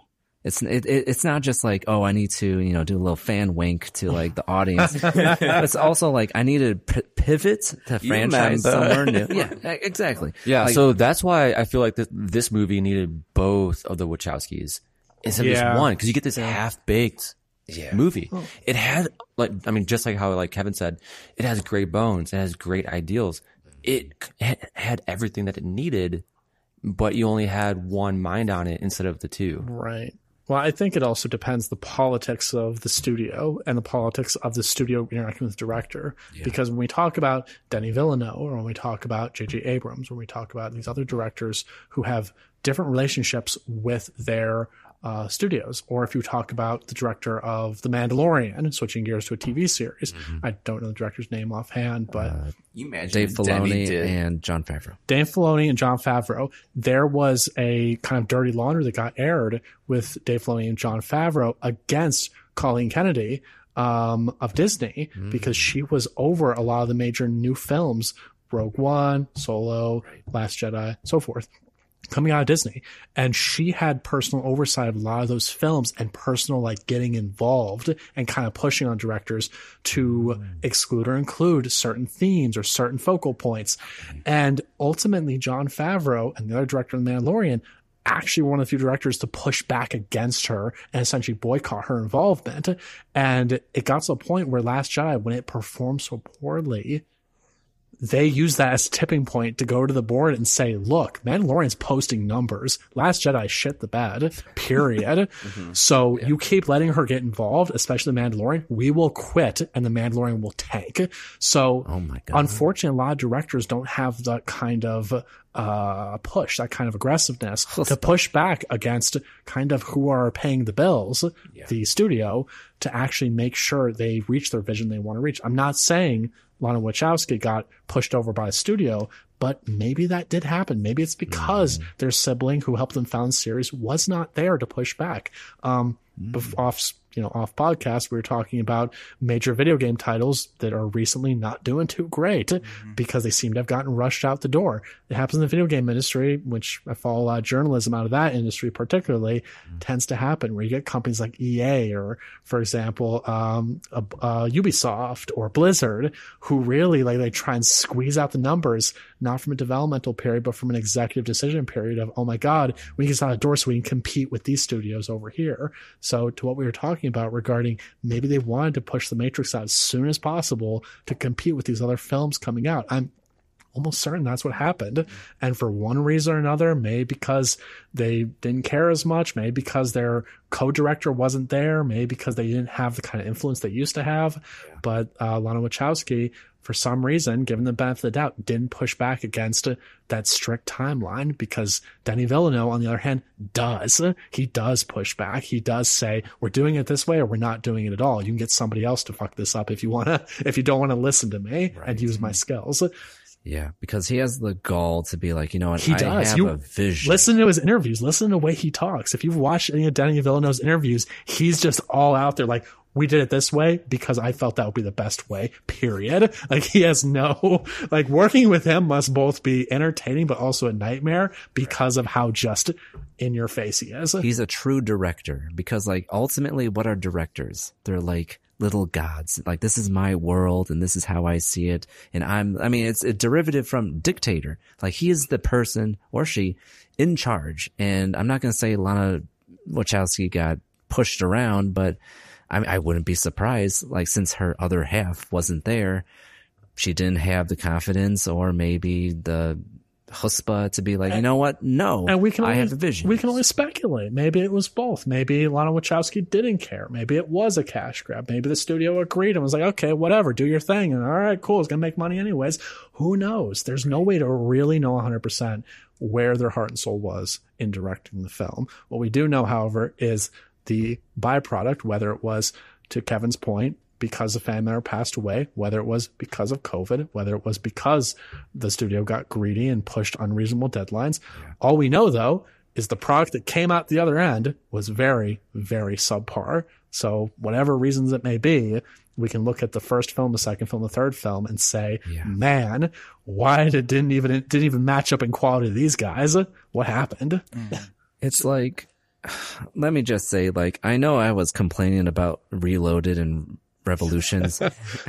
Those look like Citizen Kane Exactly. next to That's what I'm Resurrection. saying. Look, look how good That's Reloaded looks back. in Exactly. I promise you, it stands I- out as like the pride of the pack. like I said, at the, like I said at the beginning, when I was watching the fourth film, all I could think about every time they showed a, a flashback, which was literally just a cut pasted Yeah, segment was of really film. bad. Yeah, 15 minutes of the old film just remind me of, man, don't you wish you were watching this instead? For God's sake, like one of the one of the scenes was like the first film on a projection screen in the background Yes. of the set, and I'm like, what the fuck? How and, lazy can you be? And the thing is, they were showing Laurence Fishburne in that sequence. don't you wish we had this guy instead? if if you want another film to compare it to that does do callbacks really well and not to just continue like beating a dead horse here, but Blade Runner 2049 yes. Yes. Yes. frequently calls back Does the it first well. film, but does not explain shit to the viewer. They're just like, "This is it." Or, or let, uh-huh. this let's is the Asian detective guy. If you don't know who he is, well, fuck you.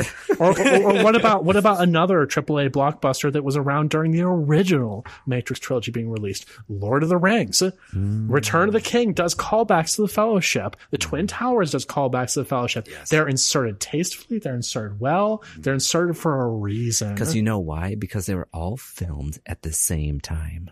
So like there was a consistent vision, Yeah, a I can see consistent look, and with and a consistent director. I mean, Mhm. yes, and then making a movie 18 years after you concluded the the sequel. it should have been something completely different. Some So completely new. they say you can give the same script to three different directors and get three different movies, which is very, very valid, right? I, I think that's what we're touching up on is the the Matrix would have benefited from a new perspective, a new director. Resurrections, particular. Yeah, Resurrections particular. Now, say I give the Resurrection script as is to three different directors. Do you think this movie is still salvageable?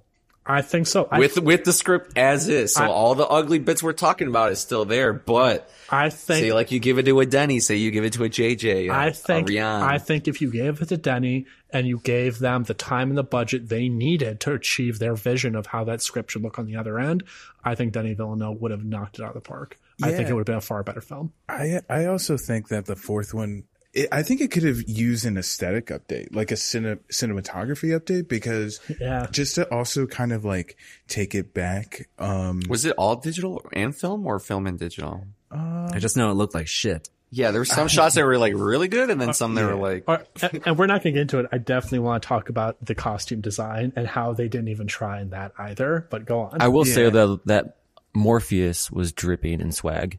Oh, for sure. No, no, no. Oh yeah. Yeah, no, awesome outfits. hmm Yeah, I I just kind of felt like the um oh man, I would say that about the fourth movie that I fuck, I'm sorry, guys, I'm trying to hold on. What it is, what is it? Uh, While you remember, I will say also Bugs and Lexi look good. I was like, mm-hmm. Yeah, Bugs. are cool. I mean, Bugs is just a badass in the Yeah. entire movie. Like, give me a reboot with her as the main character because that's who we see in the beginning, and she's Yep. like, she's like seeing the Trinity loop and everything. And I'm thinking, okay, this is like the future of the Matrix is this girl Bugs. But if I were to, you know, come back and take a step back, that scene in particular, I was thinking, okay, this is the Trinity fight scene that everyone knows, that everyone copies in Hollywood as like a parody of some sort. But it's not actually the Trinity. It's another version of Trinity. And I'm thinking, wait, is this like the next rendition of the one and that story? Mm-hmm. Is, is this, is, are they tapping into this because Neo's dead and blah, blah, blah? That's how you pass on the torch. But instead, they continued the story in the worst possible way. Right, Diego? Um, God I bless guess you. I'm just. Uh, thank you. I guess. Uh, I guess I just.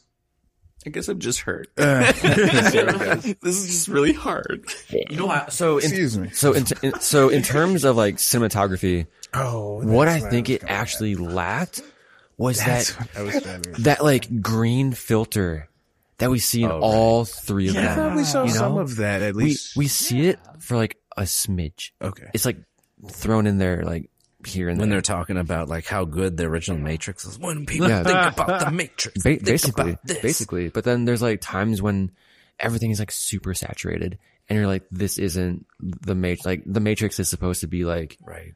you know, When he's taking a whole bunch of blue like- pills. No, like like dark and like depressing, and just like that's how they make out the Matrix to be. It's in the supposed to be first three movies. dystopian. Exactly. And uh, I was waiting, like that's why I loved the Matrix because you have this like, yeah, like a, a, a dystopian um, society, and you're trying to escape it. Whereas these characters are like, oh yeah, this is great. I don't, I don't want to leave this. Okay, right. This this is for my th- lore fanatics out there because maybe you guys picked this up in the film. I didn't. Is it ever actually explained how Zion like falls? No. They mentioned they're like, yeah, machines are turning violent again. They started going to war at each other. And now we got a new city. I'm like, well, What happened to well, Zion? What happened to Zion? And I rewinded it like three times. Did not explain it. That's No that's mention. my criticism out there on the on the lore front. What happened to Zion? Show me. Well, wait, are we talking about Zion The city. in the fourth movie? Like how they talk about it? No. So yeah, they they basically say, well, okay, we know after the third movie, Zion is saved because Neo does his Superman thing and kills Smith and everything else, and then we see in the fourth one in the flashback with Niobe, right? Noble? Niobe. Well, Oh. Jada Smith. yes, Jada Pinkett Smith. Whatever. And and she's the one that witnessed, Damn. and and And she's Will Smith's being cucked by her. Yes, yes. and and she's and, and she's so she's talking about how the machines are battling each other, right? That's what we were talking about earlier. And but Zion is just kind of like, hey, like Neo saved us. Nothing's gonna happen to us. It didn't didn't fall. Right. Then 60 years is gone. Yeah, But then now it's this new city called Io, and I'm like, wait, what? What happened to Zion? Doesn't that mean that the cycle was broken though? the cycle was broken, and all that happened was they took away the Z and the N, and now the humans and the machines are working together making strawberries. Like that. That's really all that it is. There, there's just so many themes that they could have used that they just. It felt like the best analogy I can think of in this context is you had somebody reading some great work of literature and they decided to tear 90% of the pages out of every chapter and say, here's the header for this theme.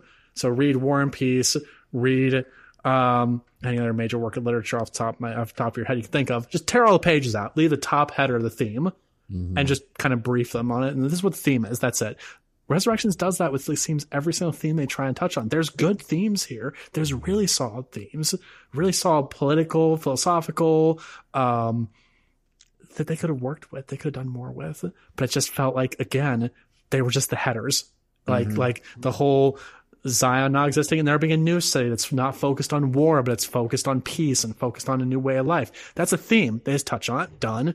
They could have focused on resurrection itself and how they find new leaders, new people in in this new generation. Again, they touch on it, they move on. It's just they do that throughout the entire movie. It's touched on, then they just drop it and walk away. It almost feels like designed by committee, but it's not. It's one person creating this movie. Or, or one person again giving the director the benefit of the doubt one person immensely pressured by a shitty studio You need to do all these things. You need to touch upon all these things. make all these things happen because because i i never want to blame the directors of disney for the new star wars that came out I will blame them. well no, let, let, I, I'd, I'd blame kathleen kennedy instead because it's been leaked in numerous emails now of how she was given complete agency to breathe down directors' necks and basically tell them to do X, Y, and Z. Like Right, that's come out pretty widely. She fired two directors. Yeah, exactly. She fired the original Chris director for Solo, and then she actually fired Gareth uh, Edwards for, not for, Rogue not One. for not doing what she wanted them to do. So the directors of Mandalorian, Last Skywalker, they went to the board after Last Skywalker failed, and people found this out because there were a bunch of staff, and I think even the directors probably orchestrated this to leak emails to the public of this kind of exchanges that were happening, saying how she was basically trying to get them to f- fall in line, These leaks. and and they w- find these leaks. and they they went to the board and said, "Look, we're turning profits. We're bringing out viewers. We're essentially giving Disney Plus a float. Mm-hmm. So you let her breathe down our necks too much, we'll just quit and it'll sink." Um, it's just so random, but it just reminds me of uh, this kind of um, this guy who I watch for Call of Duty videos, kind of just talking about like the community and changes and all this shit. Moist critical. And Is it moist critical? no, no, no, no, it's uh, it's exclusive base. Um, okay. but um, he uh, one of the things he was talking about was that the way that now the, some AAA title uh, AAA uh, game studios are trying to are going by the metrics and collecting data, right? Yep. Is that they're saying, hey, for this challenge, um, go in in 15 different matches, do this 10 different times. Now the thing is, is that you can be as trash or you can be as good as you are. As soon as you hit those 10, your challenge for that game is done. And if you leave mid game, you will forfeit. You could be at like 14 games. And if you leave that 15 game, you have to start over. So they're trying to measure people by, they're trying to really just like get, uh, their metrics are false in the fact that they're just focusing on new subscribers Yep. and people who are just like it, putting time in and not the quality in. Yeah. Yeah. So- So so coming back to the Matrix, it essentially is a commoditization of the product of the film of the video game of anything that gets released. You have a big company paying the bills. Yeah. They want to commoditize that brand, just like you said, Armand. Warner Brothers approached Lon and said, "We're going to do a fourth film with or without you." Right. It's like, okay, well, That's something. That that's I mean I don't blame her for making this movie because it's like Yeah. you feel like you have to make this movie. It's like, well, I made the mm-hmm. trilogy. I feel like I should be making the fourth movie. D- did does anybody found out what happened to her sister? Like, did she like see the blood in the water and was like, "You I- do you"? I, I was gonna Google the story. I forgot what was the exact situation. I do know that Warner Brothers had wanted to be Matrix Four for a very long time. Of and I- course. I, do know that they had approached her and to like, you know, jump on the project. Yes, no, and things were running out the clock. But I think what we saw here was kind of like the same situation that we see with George Lucas and his direction and control with Star Wars because like the prequels was basically like him doing whatever he wanted and depending on what side of that fandom you lie on, they're either the best or the worst movies you've ever seen. I think Lana as a creative probably would have been that would have benefited with the same type of controls that were exerted over George Lucas when he made the original trilogy, which were, hey, you know, we're fans of your work. The original work you put out was great, but here's how we think we can improve it or like trim the fat because I don't know if you guys have, it sounds like you're a fan of leaks, maybe saw the leaks of like what Star Wars Force Awakens was going to be about Hmm. by George Lucas's standards. It was awful. Like it wasn't good. In fact, like George Lucas Yeah. is a pretty questionable stupid. storyteller. Like if you think the Matrix was cringe, you have no idea what was about to happen for Star Wars. Let me just put it that way. Yeah, it's pretty bad. It was I Matrix this is a level cringe. I know Yeah, it was. a- It was going to be bad. I mean, I guess the sequel trilogy we got now is like the best case scenario. But what I'm getting at is w- maybe Lily was that counterpart to her that was the creative rein in. I don't know. I haven't read enough interviews or heard enough to, to comment on it, but I do think that when a franchise has been established for a significantly long amount of time that has transcended generations, when you do pump out a sequel like this, it is very important to have perspective of people who are like passionate fans or um, they hold great uh, respect for the material that was written beforehand and like I again, the door is open. Matrix Five maybe will be sick. I know she doesn't want to make another one. That's pretty apparent. Like, there's no contract in place for Matrix I Five. mean, I mean, ideally, the fourth one bombs so bad we won't see a fifth one. no, like We'll get into here's it the in thing is Defense. here's the thing is we may not like the film. Kids are gonna like it. Like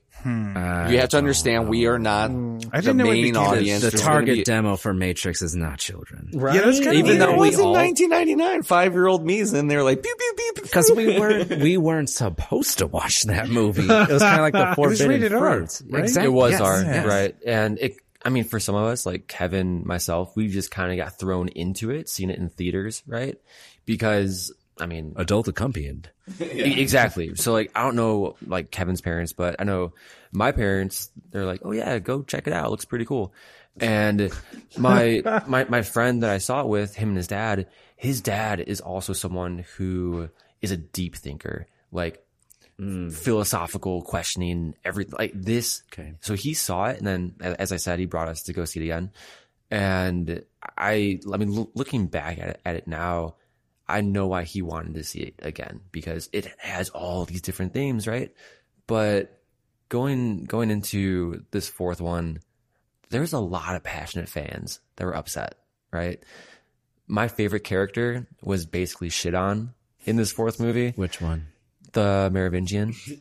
Yeah, I mean, he was a hobo essentially. So yeah, so but the, I mean, if you look back at it, he's one of like the top five most powerful people in the trilogy. yeah, and he has like a two like second blurb basically in this movie and he's like rambling and shit yeah, he's a he's a he's a he's a rogue AI in the movie with a ton of power, and the Matrix can't find him. They can't terminate him. Like he has this massive network of information that even the survivors are using him. They're using his information. He has to he gets bargain with them. Like right that entire scene actually felt like an off-broadway play i mean just the way that it was directed choreographed it looked like something that i would see off broadway that would Yeah. never be on broadway but like someone was like oh this sounds pretty cool let's do it Right. and that's all i got out of that jeez, But I, was- I was heartbroken. I was like, I love this guy. Like, he's giving women orgasm cake. Like, jeez, like I remember. this yeah. man.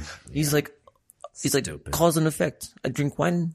I must piss. Like, like such a bad motherfucker. Like this guy was a badass, and now he's like a hobo, like eating hot dog buns. Like, come on. Many moments in this movie, you're watching it and you're like, "What the hell am I watching? what were they thinking? this is a Matrix movie? Like what?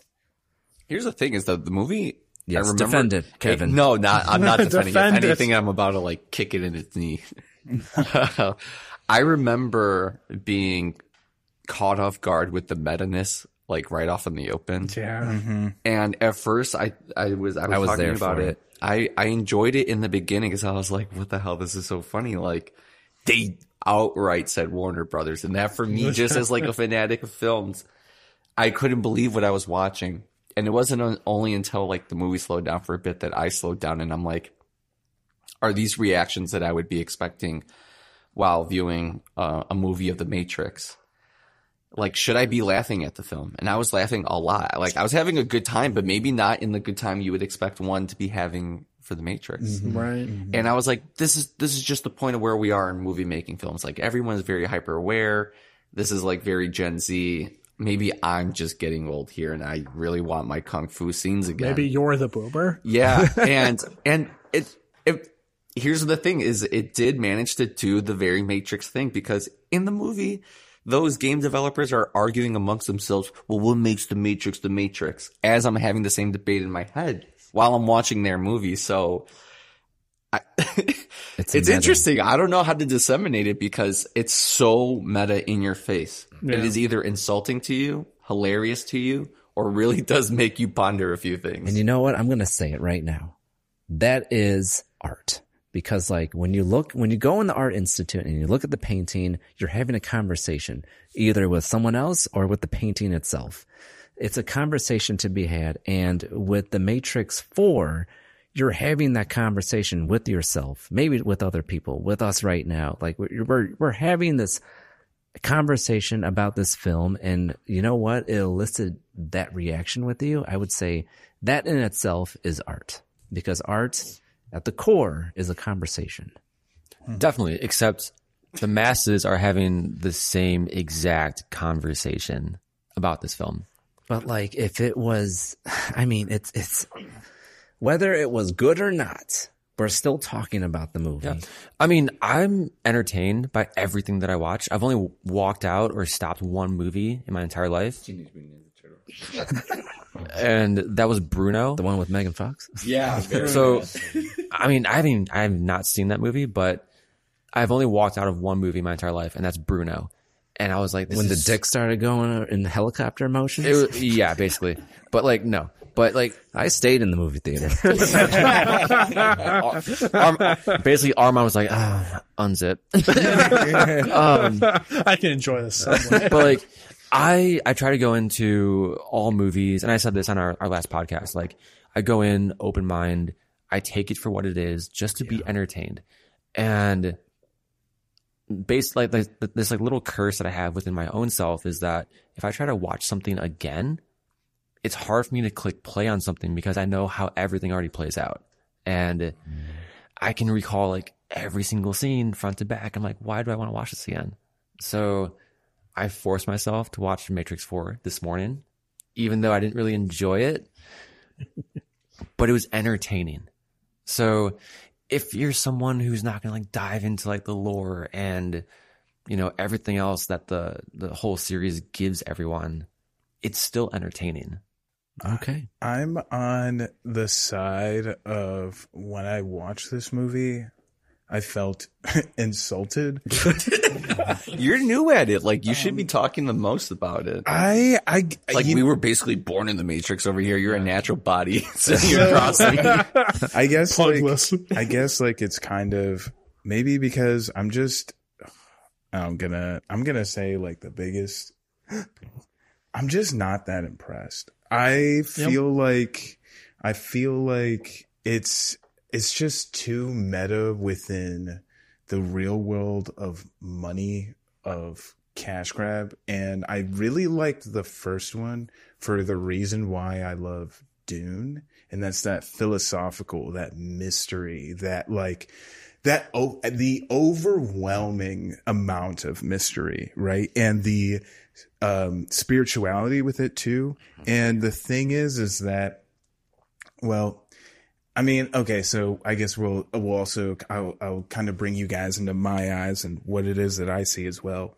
Um, I see a white guy behind a computer screen on being a kung fu master. Like, no, give me the give me the appropriate character. Like, I don't. This just does just just feels like kind of not in the eyes of how I would see myself, Yeah. like as the one. And I'm like, this is this is like I, I feel bad, but I, I don't mean to again. I don't mean to like just bash the shit out of it. I just Like, felt this like movie is trash. it just was unreal. I just kind of felt I like bashed it the shit a out little of it. So- yeah. I'd say. So actually, before Keanu Reeves accepted Neo, Will Smith turned down Neo. I thought it was for Laurence Fishburne that uh, Will Smith. wanted to be. going to be Neo. Will Smith For was supposed to be Neo. That was gonna. That would have been. I That- feel like it would have been better. Uh, with Will Smith, I, I mean, I, I mean, like I said Like- before, I the Fresh Prince of Bel Air. I I think personally, no matter who they took, I think everybody saw the blood in the water, and I even though Laurence Fishburne wasn't asked, I think he's fine they didn't ask, and even though I keep forgetting his name, Hugo Hugo Weaving. Mm-hmm. Hugo Weaving, even though he was like, "Oh, I'm too busy," I'm pretty sure he's okay with the fact that he didn't get included. Like, I feel like there were some warning signs in beginning, and we can analyze it till the sun comes up. But I'm still going to maintain a position of it's a low quality product. Here's the thing: is if you by somehow cared about the rumors that were going around about the development of the Matrix Four early on, you could tell that there was going to be problems. Like a mile away, I knew not to have high expectations of what was to come. I was just going to be grateful that something was going to be released, and I was mm-hmm. going to get more of the story of of a franchise that I enjoyed. But I think with this film, like it's very much a product of its time.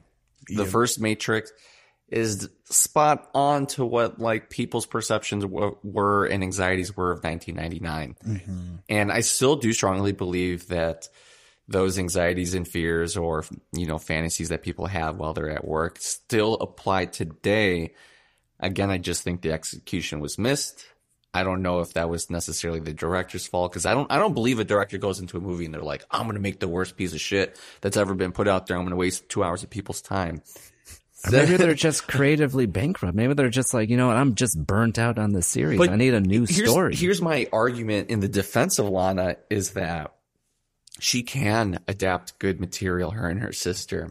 There's a phenomenal film that was way ahead of its time called Speed Racer, came out in 2006. Yeah, Speed Racers If, looks if amazing. you ever watch the original anime or even like the successive shows, that movie did the absolute best that they that anyone could ever do in adapting the absolute batshit craziness and quirkiness of what Speed Racer is. Like if you watch the I have to show, watch the original one now. you, it's almost like comical to you, like how absurd it is. You know what? I was insulted when the live action movie came out because I grew up on Speed Racer watching it on And Cartoon didn't like Network. and I was like, what the fuck is this?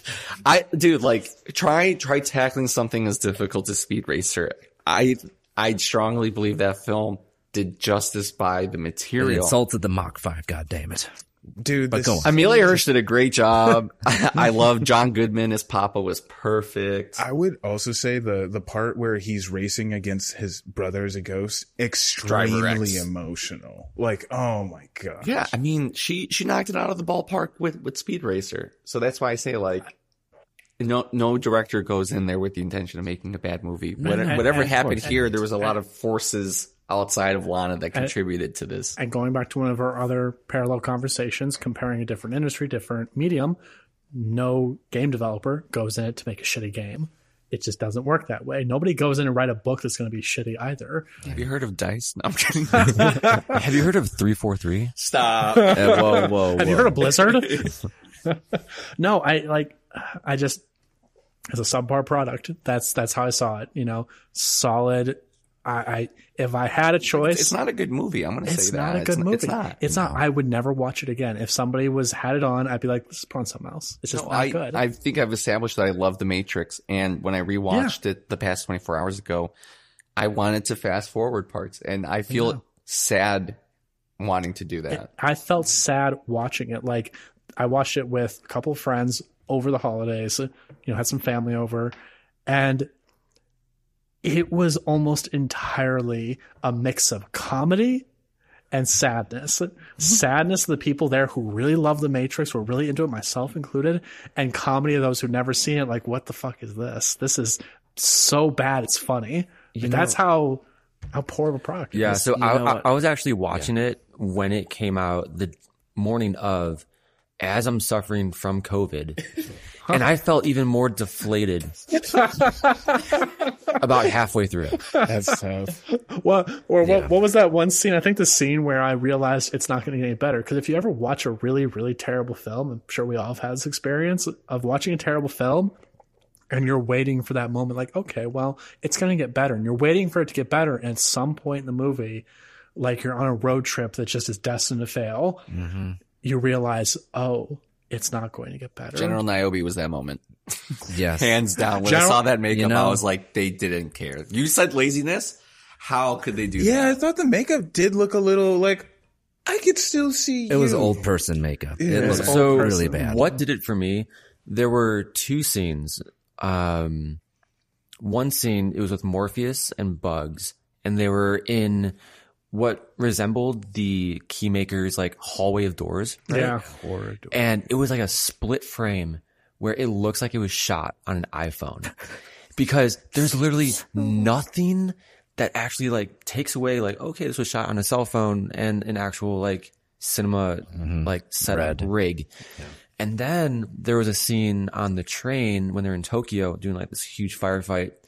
And there were two characters never saw them again the rest of the movie but like this one girl like bends over backwards to shoot someone Right. and they extended the shot on it and they were just like posing there basically and they like flip back No, they, they were there again. They were there during the zombie scene. Yeah, left. okay okay yes. Matrix So zombies. Uh, Yeah. gotta- oh, the whole the whole zombie thing is something someone else can touch on but i'm just like what the I'm like what the fuck is this is this is this 28 days later again like come on You know, uh, all I have to say is with this movie, I enjoyed the first half. And like, right when we get to, I remember because I paused the movie because I was like, I want to make a note when this movie became dog shit. And it was at point, it was one hour and 10 minutes into the film. And you know, I slogged through the next hour because it's a two and a half hour movie. And you know what? Cause I was watching it with my girlfriend and, you know, I paused it. There's 30 minutes left. And I was like, you know what? Life is short and I don't have time for this garbage.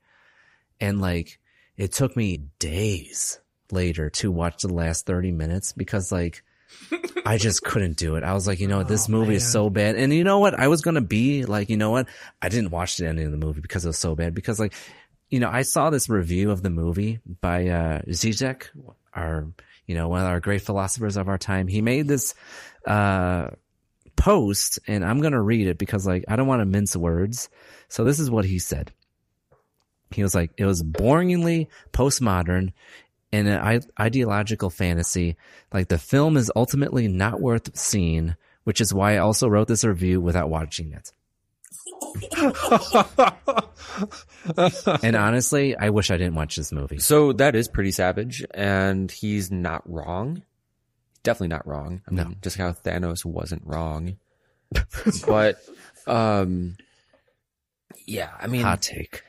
hot take. If you watch but the Eternals, yeah. I mean, if you if you go into it with an open mind, but I mean, shit, I watched it for the second time this morning, and my girlfriend was, you know, on the couch watching it, and I was like, "Oh wait, you've never seen the first three. I'm sorry that you're watching this." She's like, "I'm not even interested in this." I'm like, and this is like the most least depressing, dark version of the Matrix films, and it's like playful and like it's the first one where they actually introduce some sort of light humor. Mm-hmm. Yeah. And I'm like, this is what killed it for me. Yep. It's the Because- Matrix for a new generation and no one gives a fuck. Exactly. So it had this dark, depressing vibe to it. This new Matrix movie in, installment, um, Fortnite? it was Fortnite. It, you know, you know why? Because Fortnite is super saturated. Fortnite is violent with light humor. And yes. that's what this movie is. It's a Fortnite Matrix.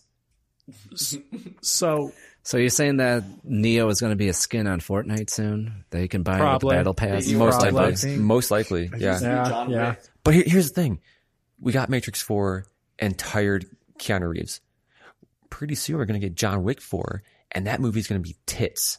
It's going to be insane. It's going to be like watching the Girls Gone Wild, like commercials when you're six and you're like, holy shit, this is amazing. So I, I was wondering, I- I saw it on HBO Max. Did everyone else watch Yeah. it? I Okay. didn't HBO pay to Max. see Yep, this I did not know. Fuck So this for this phenomenon, I guess, has been Diego paid to see it. maybe right? it's been affecting Okay, good. me a little bit more recently because of the pandemic. But how you feel about movies after you watch them? Does it make an impact if you paid a movie ticket to see it versus watching it at home? Because, for example, I saw Wonder Woman 1984 and I was livid that I spent that much time watching it because I disliked it that much. But I thought to myself, imagine if I had paid to go see it. Now, granted, I know I'm paying my subscription to HBO Go, but would you have hated The Matrix more if you saw it in theaters versus Yes. at home? Yes, because like I saw, okay, I'll never forget this. I saw Battle Los Angeles Oh, in theaters no. and I was so stoked for it because the trailer is amazing. And like I went, I, I brought like seven of my friends. I was like, this movie's going to be great. no. And within the first five seconds, I was like, oh shit, Did- it'll get better. 30 did- minutes passed by. It'll get Did, better. did the friends you bring force you to pay for drinks afterwards? Hold on. How about this? How about this? what? You and I saw The Last Je- Jedi together. Ooh. We saw The Last Jedi together. Yeah, I remember. right? Uh-huh. And then where did we go eat afterwards to talk shit about it? Long John Silver. Applebee's. What No, a, what a way to cap an Where did we go? we went to Fridays. Oh my god. No, I'm joking. I'm, I'm joking. I'm joking. We were at uh, Buffalo Wild Wings, but we were. Justin's mad. we were. But here's the thing. Here's the thing. We we were livid for longer than the movie was, eating chicken wings, talking about how mad we were at spending that money to watch that rendition of Star Wars. My friend went to the manager. Like he didn't accompany us to uh, B Dubs, but like he was like talking to the manager to get his money back. Oh, I remember that because I almost went up there too, but I saw like 20 other people going doing the same thing, and I was like, "Let's go get some wings." it's like I want to deny the studio of money. This is so bad. So, so going back to the question, like, if I paid money to see this, yeah, I, I would be. I'd be pissed. pissed, I, yeah. I would be like, okay, can I get this money back? And I did that with Bruno when I walked out of Bruno. I got my money back. First time I've ever done that, and I felt kind of cool doing that. but, but yeah, like I would probably feel the same way after seeing The Last Jedi. I'd be pissed. yeah, Yeah. I'm just glad that the HBO membership subscription we watched was on somebody else's. It was on family members. Oh, I was like, oh, we just signed my account. And I'm like, all right, cool. I don't have to pay for this in case it's shit. Oh my Nice. god. Then I, I do feel bad when I do see a good movie then on HBO Go. Like for example, The Suicide Squad. That was like the, The new, best. the new one. DC I, heard- I have to watch that. Okay, I, I've you heard know it's so what? bad. It, it's it's for sure the best DC film um, out there, and I felt guilty after finishing it that I saw it on on HBO Max instead of theaters because I was like, well, shit, I thought it was going to be like crap. I feel guilty right now saying this. Like, so the other day I was like, you know what? I, you know, the Suicide Squad. I was like, I heard it's pretty good. Looks better than the other Suicide Squad. the, the original one. Yeah. Yeah, and I turned it on and I was like, you know what? Many times in my life, I'm starting to feel this way. I, I was watching it within the first five minutes. I was like, I feel too old watching this. I do that with TV shows like the CW shows. Oh, yeah. I was like, you know what? I feel Hold on, you old. felt that way with this Matrix? No, with uh, the Suicide Squad. Oh, Suicide Squad. I was like, Okay. this is fucking dumb. And I The turned James on The Gunn? Crown and I loved it. Yes. Okay, so if we're going to talk about the crown, this kid right here has like a million hot takes about the crown, but only when he's high. Nice. Have not seen The Crown, but I It's pretty awesome. I would um what was right before The Crown?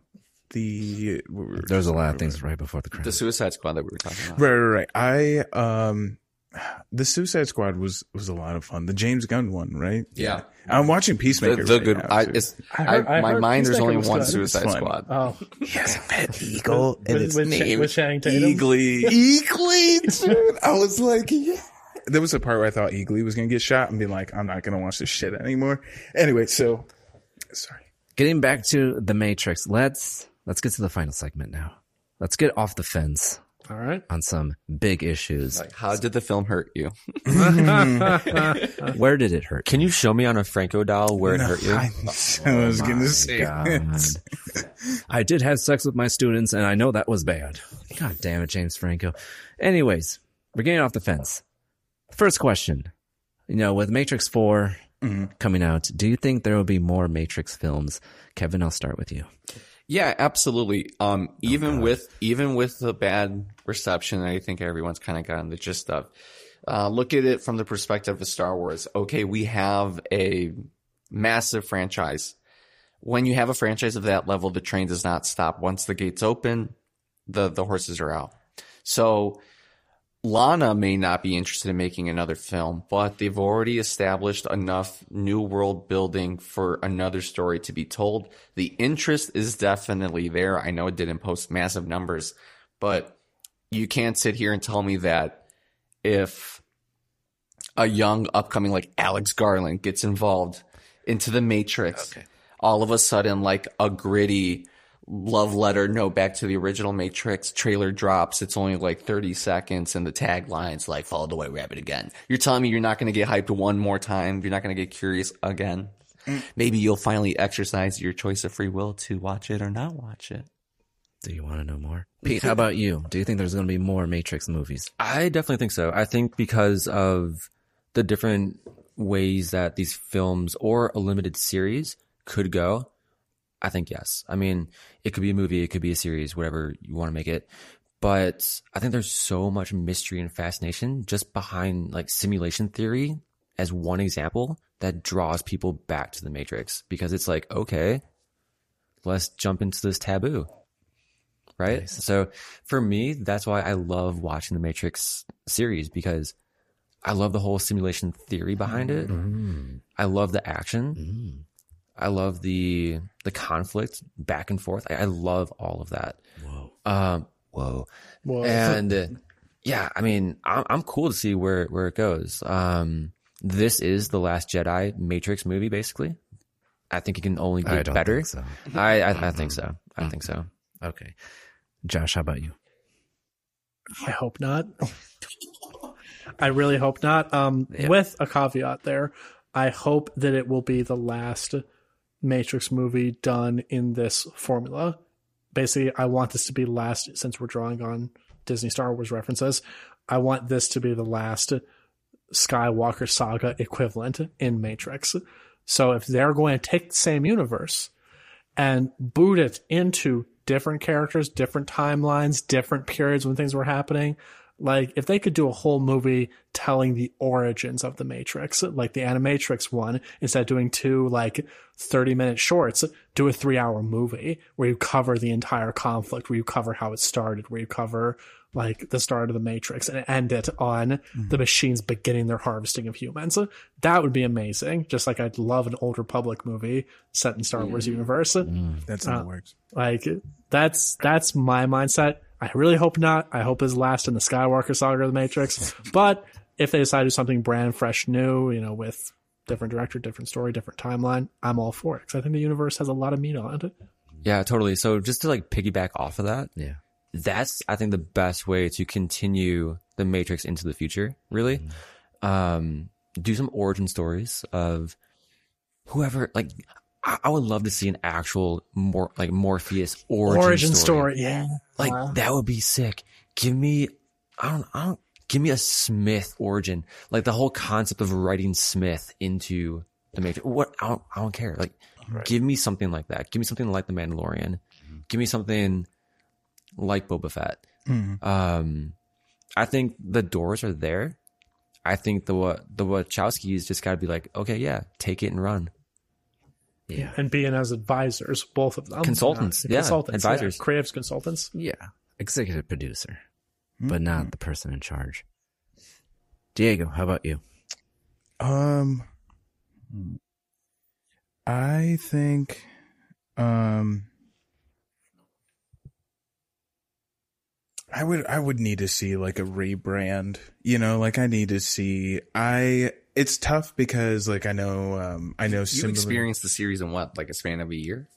I like a week and a half A I watched the whole, yeah, I watched like the whole, You gotta let that simmer first, son. yeah, I I know, but I guess at the same time, like I I would definitely would like to see. um Man, I don't know. I I think I would just like to. You're the future of the audience. In all seriousness, like, what's an Hmm. ideal Matrix movie for you? Oh, this is ex- I like this. This is exciting. An ideal Matrix movie for me. Um,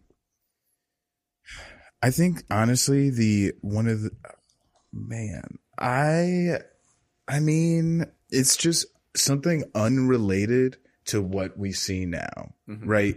No, no nostalgia, like no callbacks. I think the callbacks I would like to see is within the more within the cinematography and not so much within the language and the script because that hurts for that hurts watching that for me because it's like that you you uh, you chose to not practice a creative liberty to do something well which you know you had said like follow the right white rabbit again.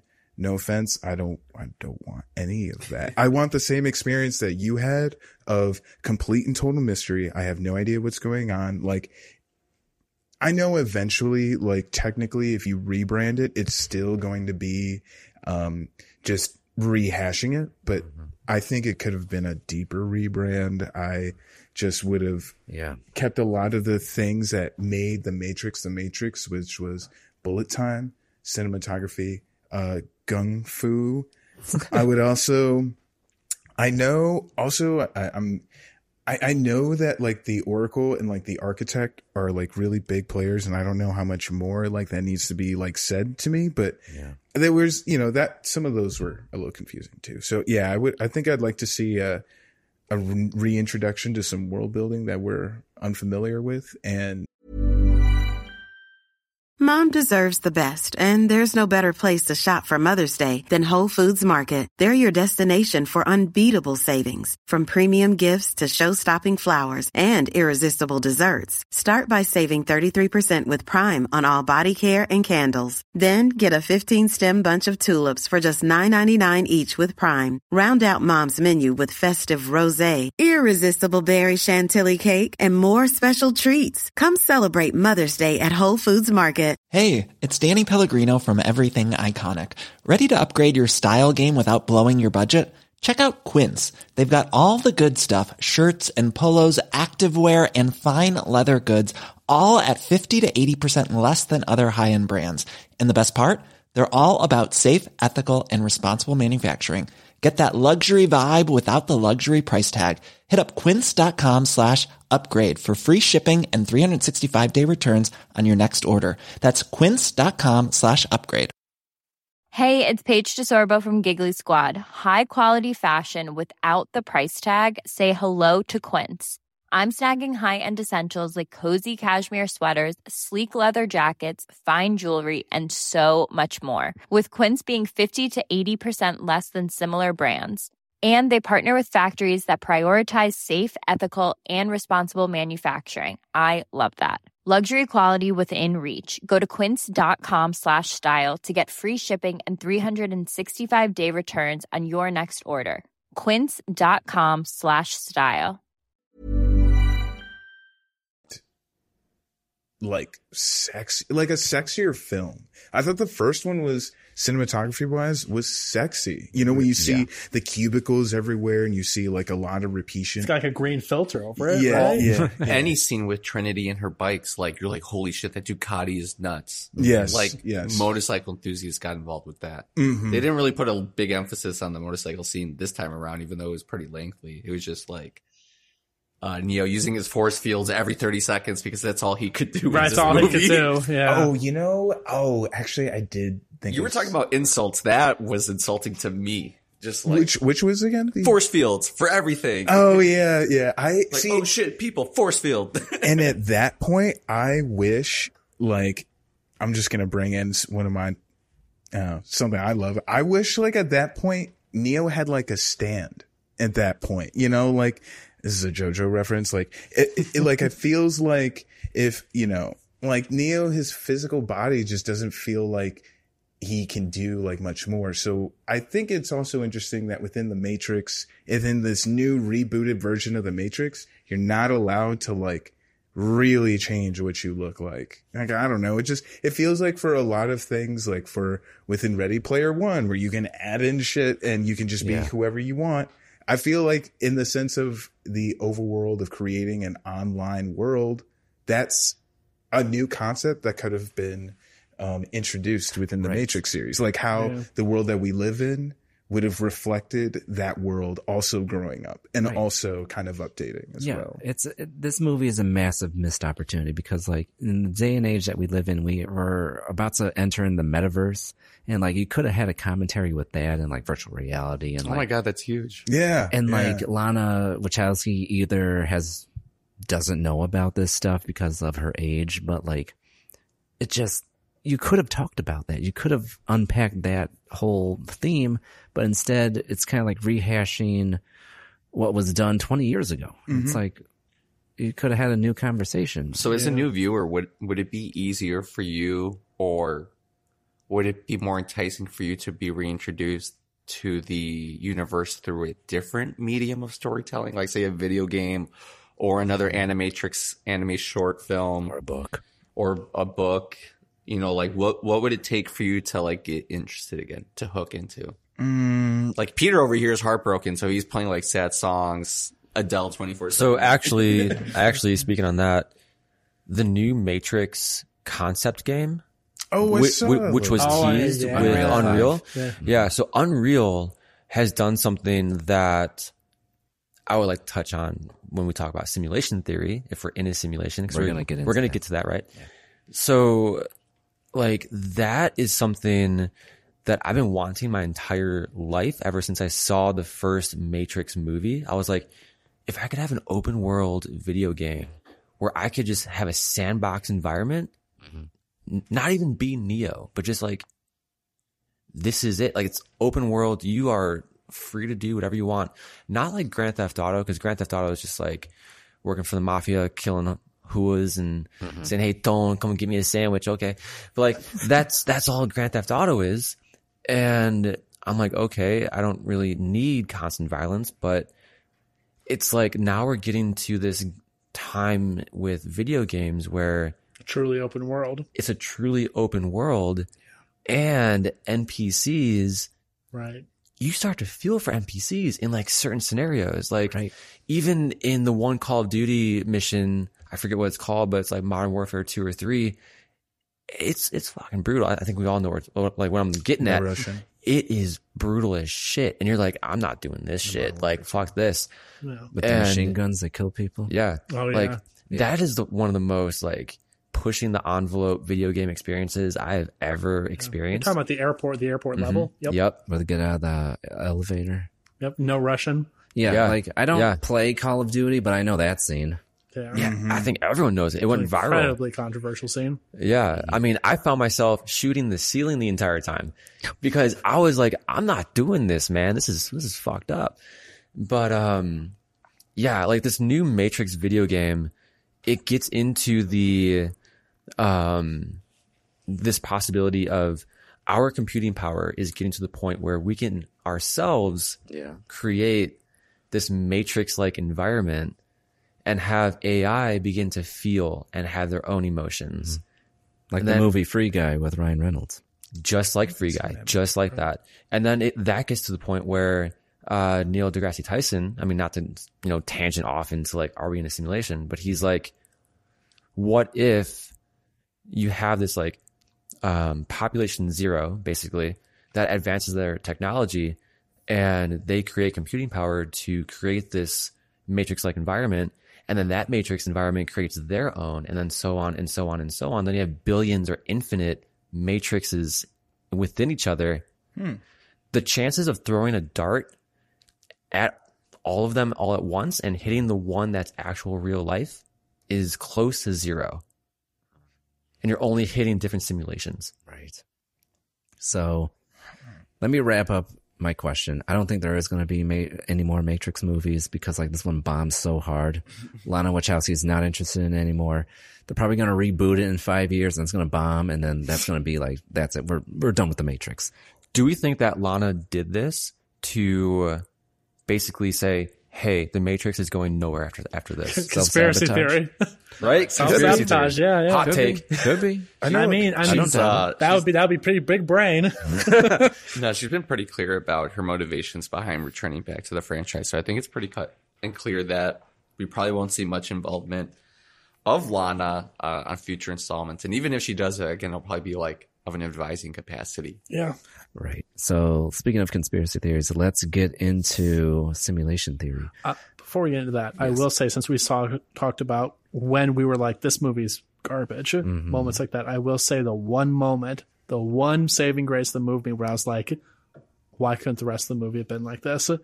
Is the time stop section where Neo is trying to save Trinity. Oh, if the entire movie had been that 10 minute segment, it would have been a good movie. That's the sad part. I saw what the movie could have been.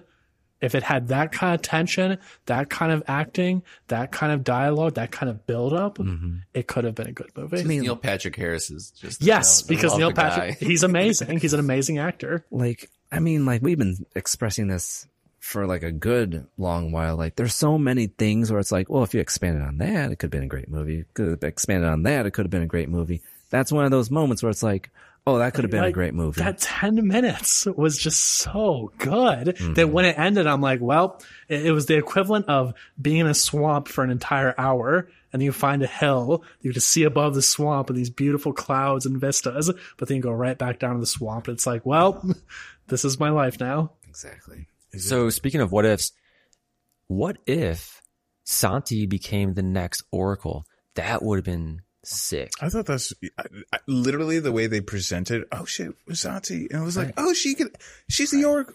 No, I'm just here. That's how it was Just teased. there. Yeah. 'Cause Just even there. even the glasses that she had on teased that, and I'm just oh. like, come on, bro. shit. Damn, I saw her. I was like, that's Nick Jonas's girlfriend or fiance. So, like, if the government came out and said, we are living in a simulation, how would the public react? And also, are we living in a simulation? Speaking of the Matrix, I'll start with you, Diego.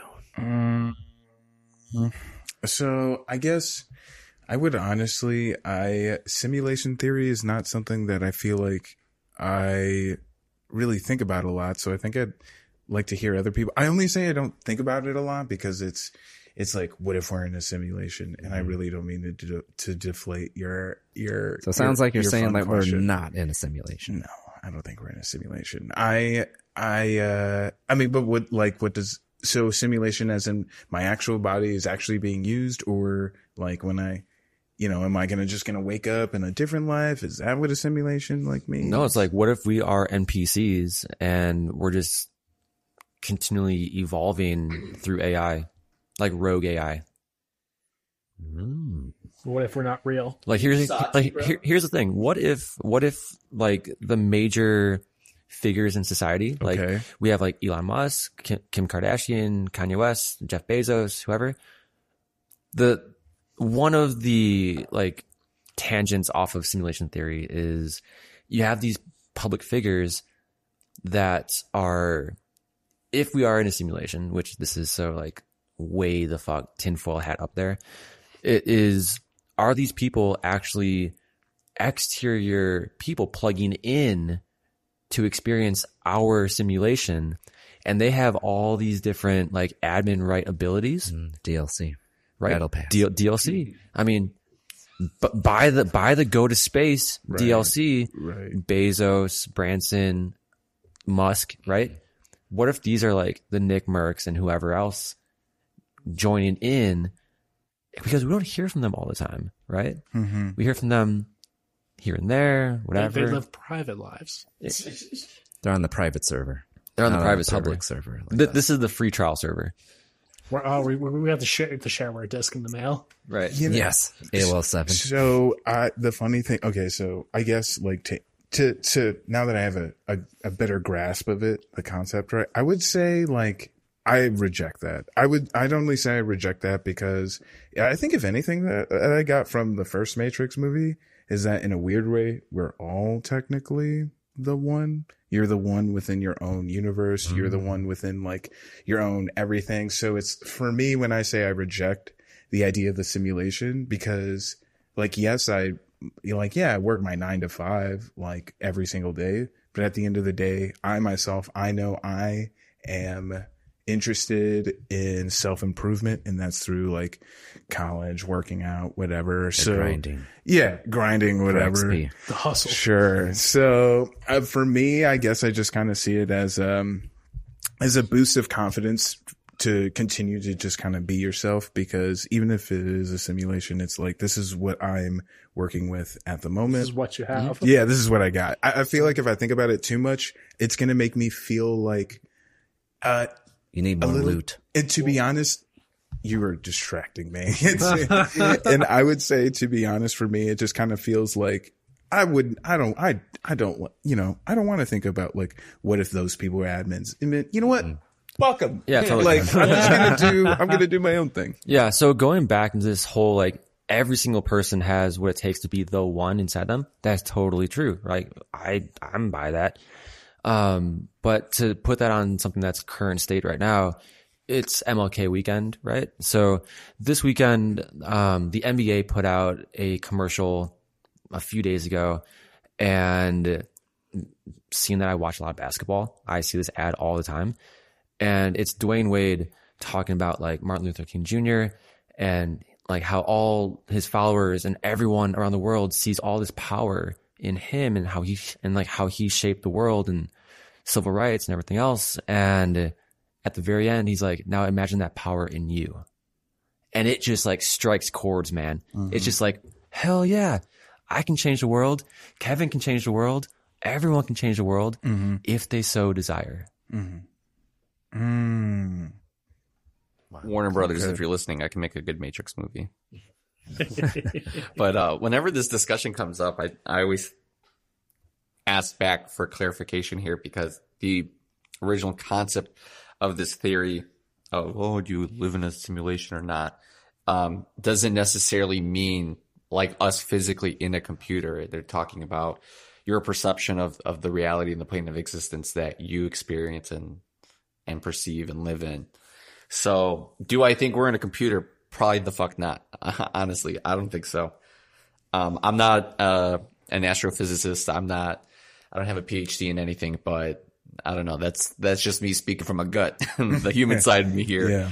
Do I believe that our plane of existence is like the prime one or it is the soul one? God, no. I mean, like whenever I think of astrology, one of the big questions that always keeps me up at night is what is space? Like, what is it expanding into?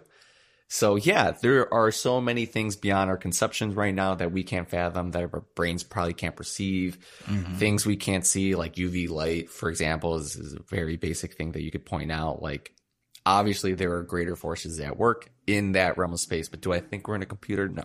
This, we're not, I'm not on a Facebook server. I will affirm that myself right now. At least until I sign up for the metaverse. You're on a Twitter server. He's on Gettr.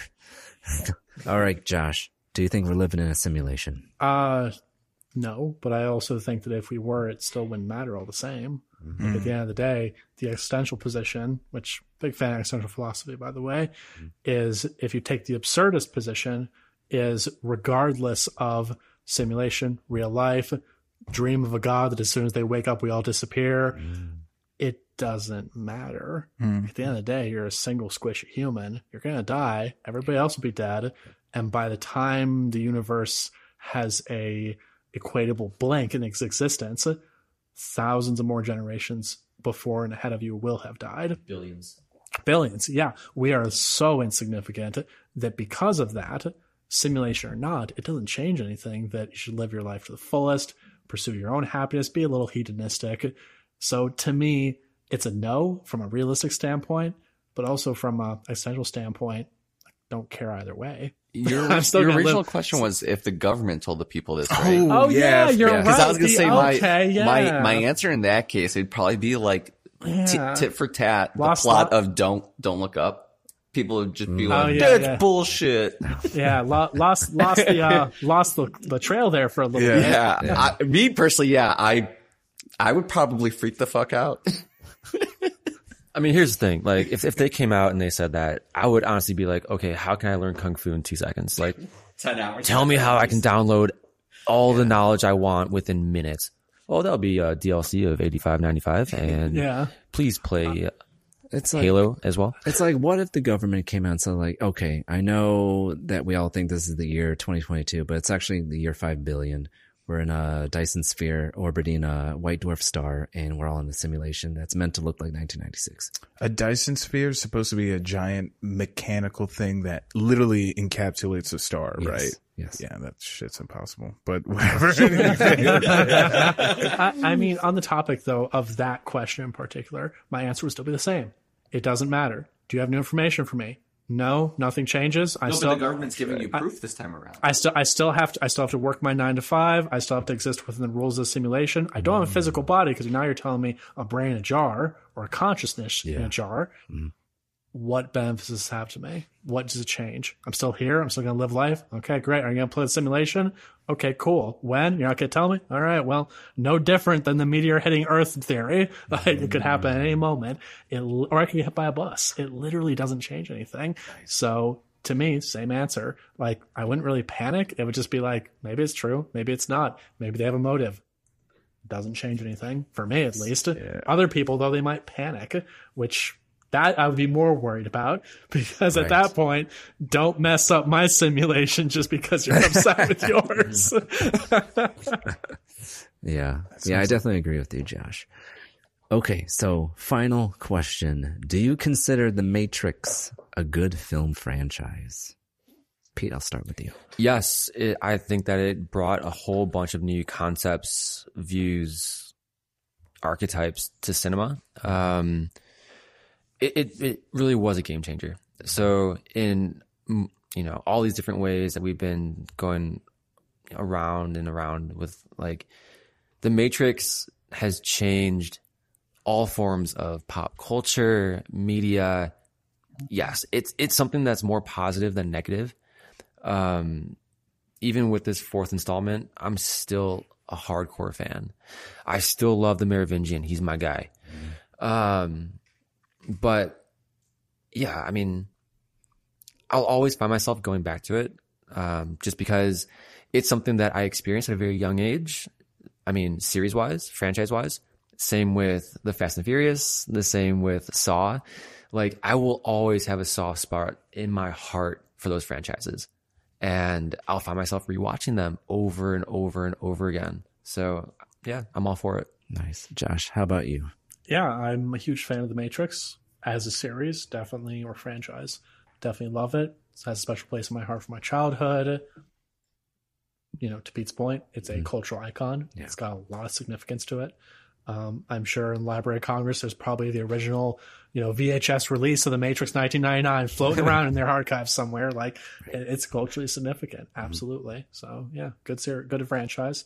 Um, you know, I'm just going to do what I did with The Last Jedi and pretend that the fourth movie just didn't happen.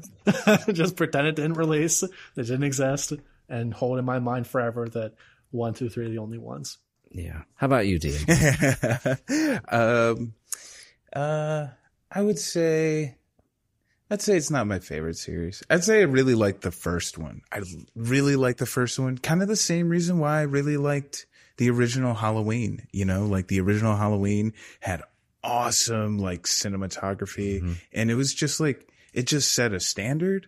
And it just kind of felt like the subsequent subsequent ones were definitely you know uh world building off of the first one but yeah i'd say uh i'd say yes um i would say the first one is definitely like awesome. it was really good and that's probably my favorite one so You know what? I'm to get off the fence right now and say, like, I agree with you. I think the first movie is culturally significant, Yes. amazing in all regards, revolutionary. The rest of the films, in my opinion, are not good. And if 25% of the franchise is good and the rest is not good, I don't think it's a good franchise. Mm. you lost Star Wars, probably. I like Star Wars. Star Wars maybe only has like three good films. i'm gonna yeah i'm gonna be honest like star wars did fall off really hard for me i haven't seen the book of boba fett yet is it I'm just talking from the movies, It's not just even their movies, shows. just the it's movies. talking about movies. Mandalorian is so much better. I, my biggest fear about watching Boba Fett is the same fear of like when we watch like the subsequent like uh Matrix. Matrix movies. Fuck, you know, is you know, is nostalgia syndrome. Just trying to do too much with um retaining and and Right. getting. Oh, I know what that is. you know, so Right. Wait, why why why isn't the Matrix afforded um the same leeway that like Daniel Craig's James Bond run has been? It's about the same amount of films, right? But very hit and miss. They got a hit, they got a disaster. They got a lukewarm lukewarm film, they got another disaster. Because James I think they're like at a fifty percent hit right there with with James Bond. But that's because James Bond, as a brand, not Daniel Craig's James Bond, but James Bond has had a tenuous run as a franchise. They've had historically shit films, and they've had historically amazing films. Um, I think it's on Her Majesty's Secret Service is like known as the worst Bond film. Period. I love George Lazenby, so but, but- but no, nobody really mentions it when they're talking, you know, really memorable Bond films. Yeah. It's it's known as a bad film, but again, that doesn't get held against Daniel Craig, doesn't get held against Pierce Brosnan. So that's why the Matrix isn't held in the same way, is because Bond has this massive legacy stretching back to the nineteen frickin' sixties, mm-hmm. and before then, if you count the books. Mm-hmm. So with Matrix, Matrix only has nineteen ninety nine onward, three films, and now this horrible fourth film. Yeah. if if Bond and and Star Wars can come back from truly devastating like installments of their series, I think that we will see the Matrix in the near future. It's not the same longevity, though. I don't think. maybe not the same longevity, maybe not like 10 years from now, 15 years from now, but Within the Star next Trek. five years, we'll see something. Star Trek's another good example. Star Trek, you can't compare Matrix with Star Trek. Star Trek, 1960s, million different directors have worked with that. Yeah, because I hear Picard's pretty lukewarm right now, and Discovery's Yeah, kind of I've trash. heard it's been pretty bad too. All right, Kevin, get off the fence. But hold on, hold on. Even no, no, no, no. Kevin, get off the fence. Yeah. Is The Matrix a good film franchise? It is. It is in its core. It's got more wins than losses uh, going for it. From a cultural standpoint, it's very significant. I do think that now that the filmmakers are more vocal about what they were trying to relate to the film viewers is more important than ever, especially when it comes to people who are struggling with their gender or physical identity. I think that holds a lot of prevalence and, and just the fact that there's not a lot of films out there talking about that kind of issue. So kudos to them. And I do think even with the fourth installment really mucking things up and, you know, someone who's giving a lot of leeway, I didn't like the, the fourth film. It's still in the big picture, a, a phenomenal film franchise that we will see another installment from for sure. Awesome. Now, Pete, do you have any last words before we end the show? Do I have any last hot takes? no, I'm good. Okay. I have a, a fourth is the best. that is a hot take. I have a, a quick kind of um uh thing because I know we were talk um just one last point about like kind of how this movie reflects the trans community and those who are understanding their own identity is that just a little what's that called? Fun fact. In the first movie um there is a point or even without the throughout the whole series agent smith is the only person to call uh, neo by mr anderson. And as everybody else sees Neo as this new person, I uh, touched on the topic of um, their new name versus dead name. Yes. It's that Agent Smith keeps holding on to that dead name of Neo's, that Mr. Anderson. Yeah. Yeah. Well, they call him Thomas. In the other films, they don't call him Thomas. Hmm. So it's if you're gonna go with the the story of like transitioning, it's like he's no longer Mr. Anderson, he's Thomas Anderson. Mm. So yeah, very interesting. Mm-hmm. Yeah. Okay, let's wrap this shit up. But that's it for this time on Syndicate. We hope you enjoyed yourself. We've been talking about The Matrix. Please check it out where it is available. And before we go, thank you for everyone for coming on to the show. Thank you, everybody. Woo, Thank thanks you. to It was Thanks for having fun. Thank you. Yes. But if you'd like to keep this conversation going, please add us on your favorite social media platform at Syndicate. That is Syndicate on Instagram, Twitter, and Letterboxd. Have Discord? Feel free to join the growing film committee there at syndicate.com forward slash Discord, where you can catch myself and other podcasters and listeners talking about this film and others. But if we miss anything during this conversation, please send us a message at info at syndicate.com or visit the website syndicate.com. Until next time, stop that scroll and spend more time watching. Goodbye.